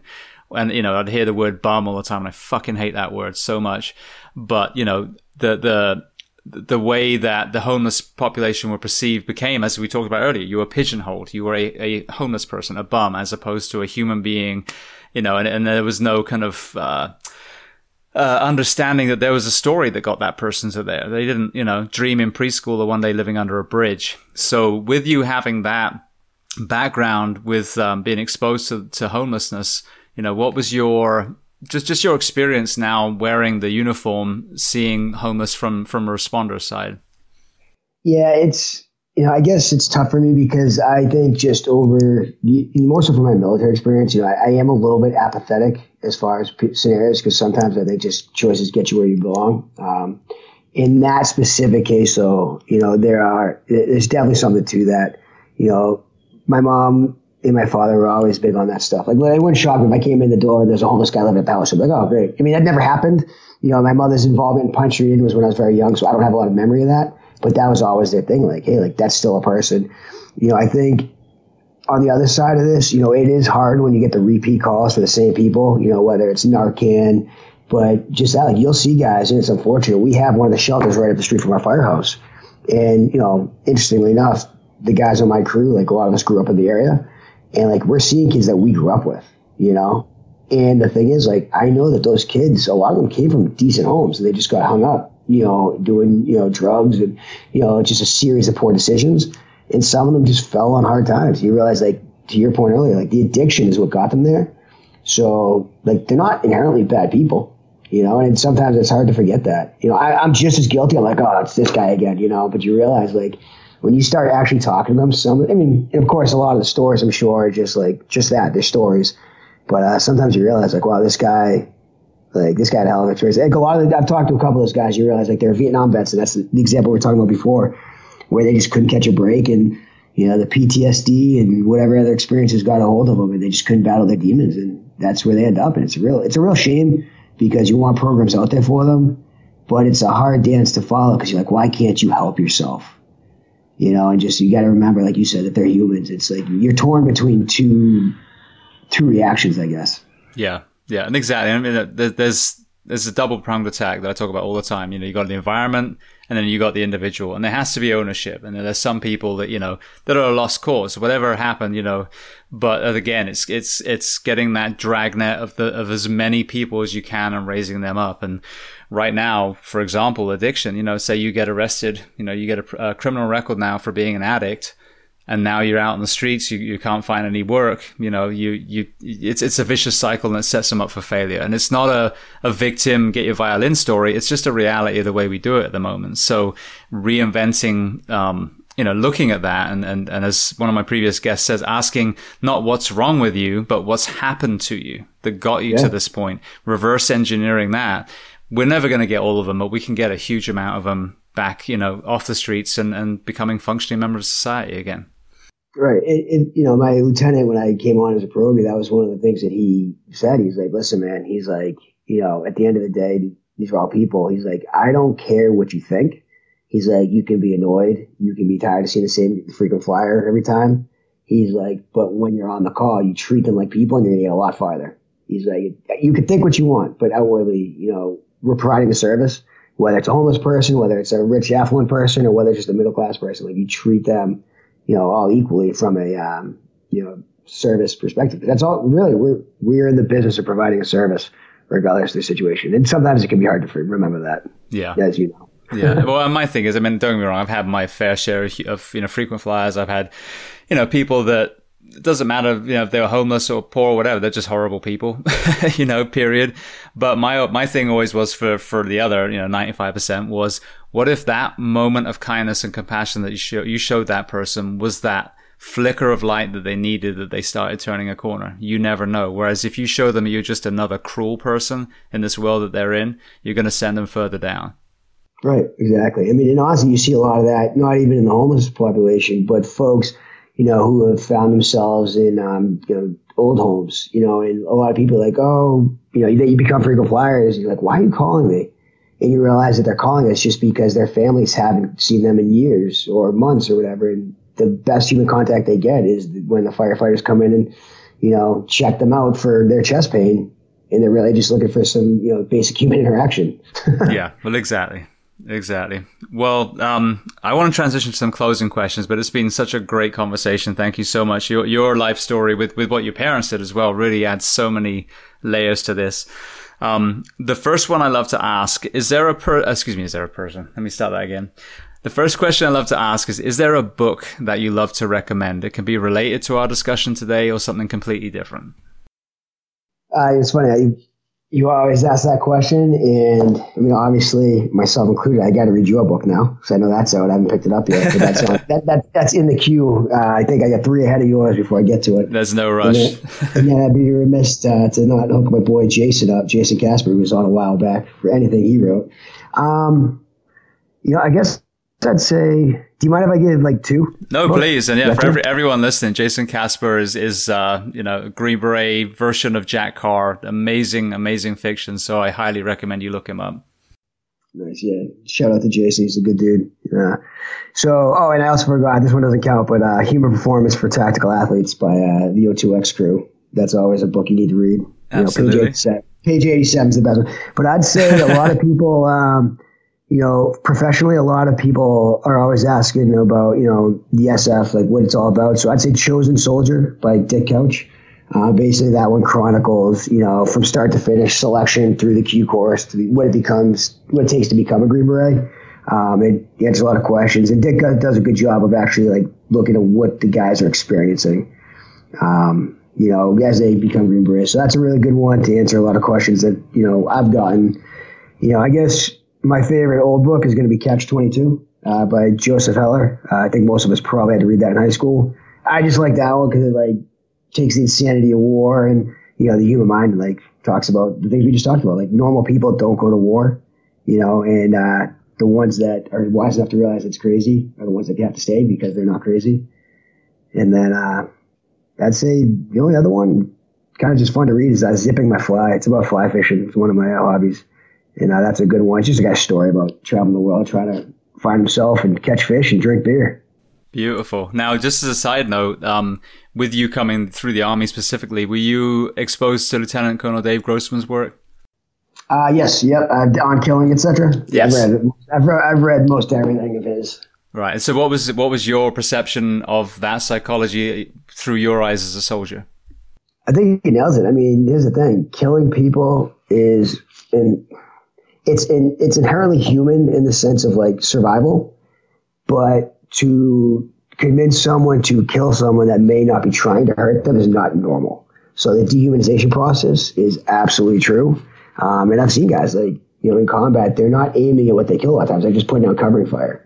You know, I, the, the experience I've had as a Green Beret is a little bit different because we're getting a little bit closer. You know, a lot of times we're like, you know, we're closing with and destroying the enemy in a much different capacity, like surgically.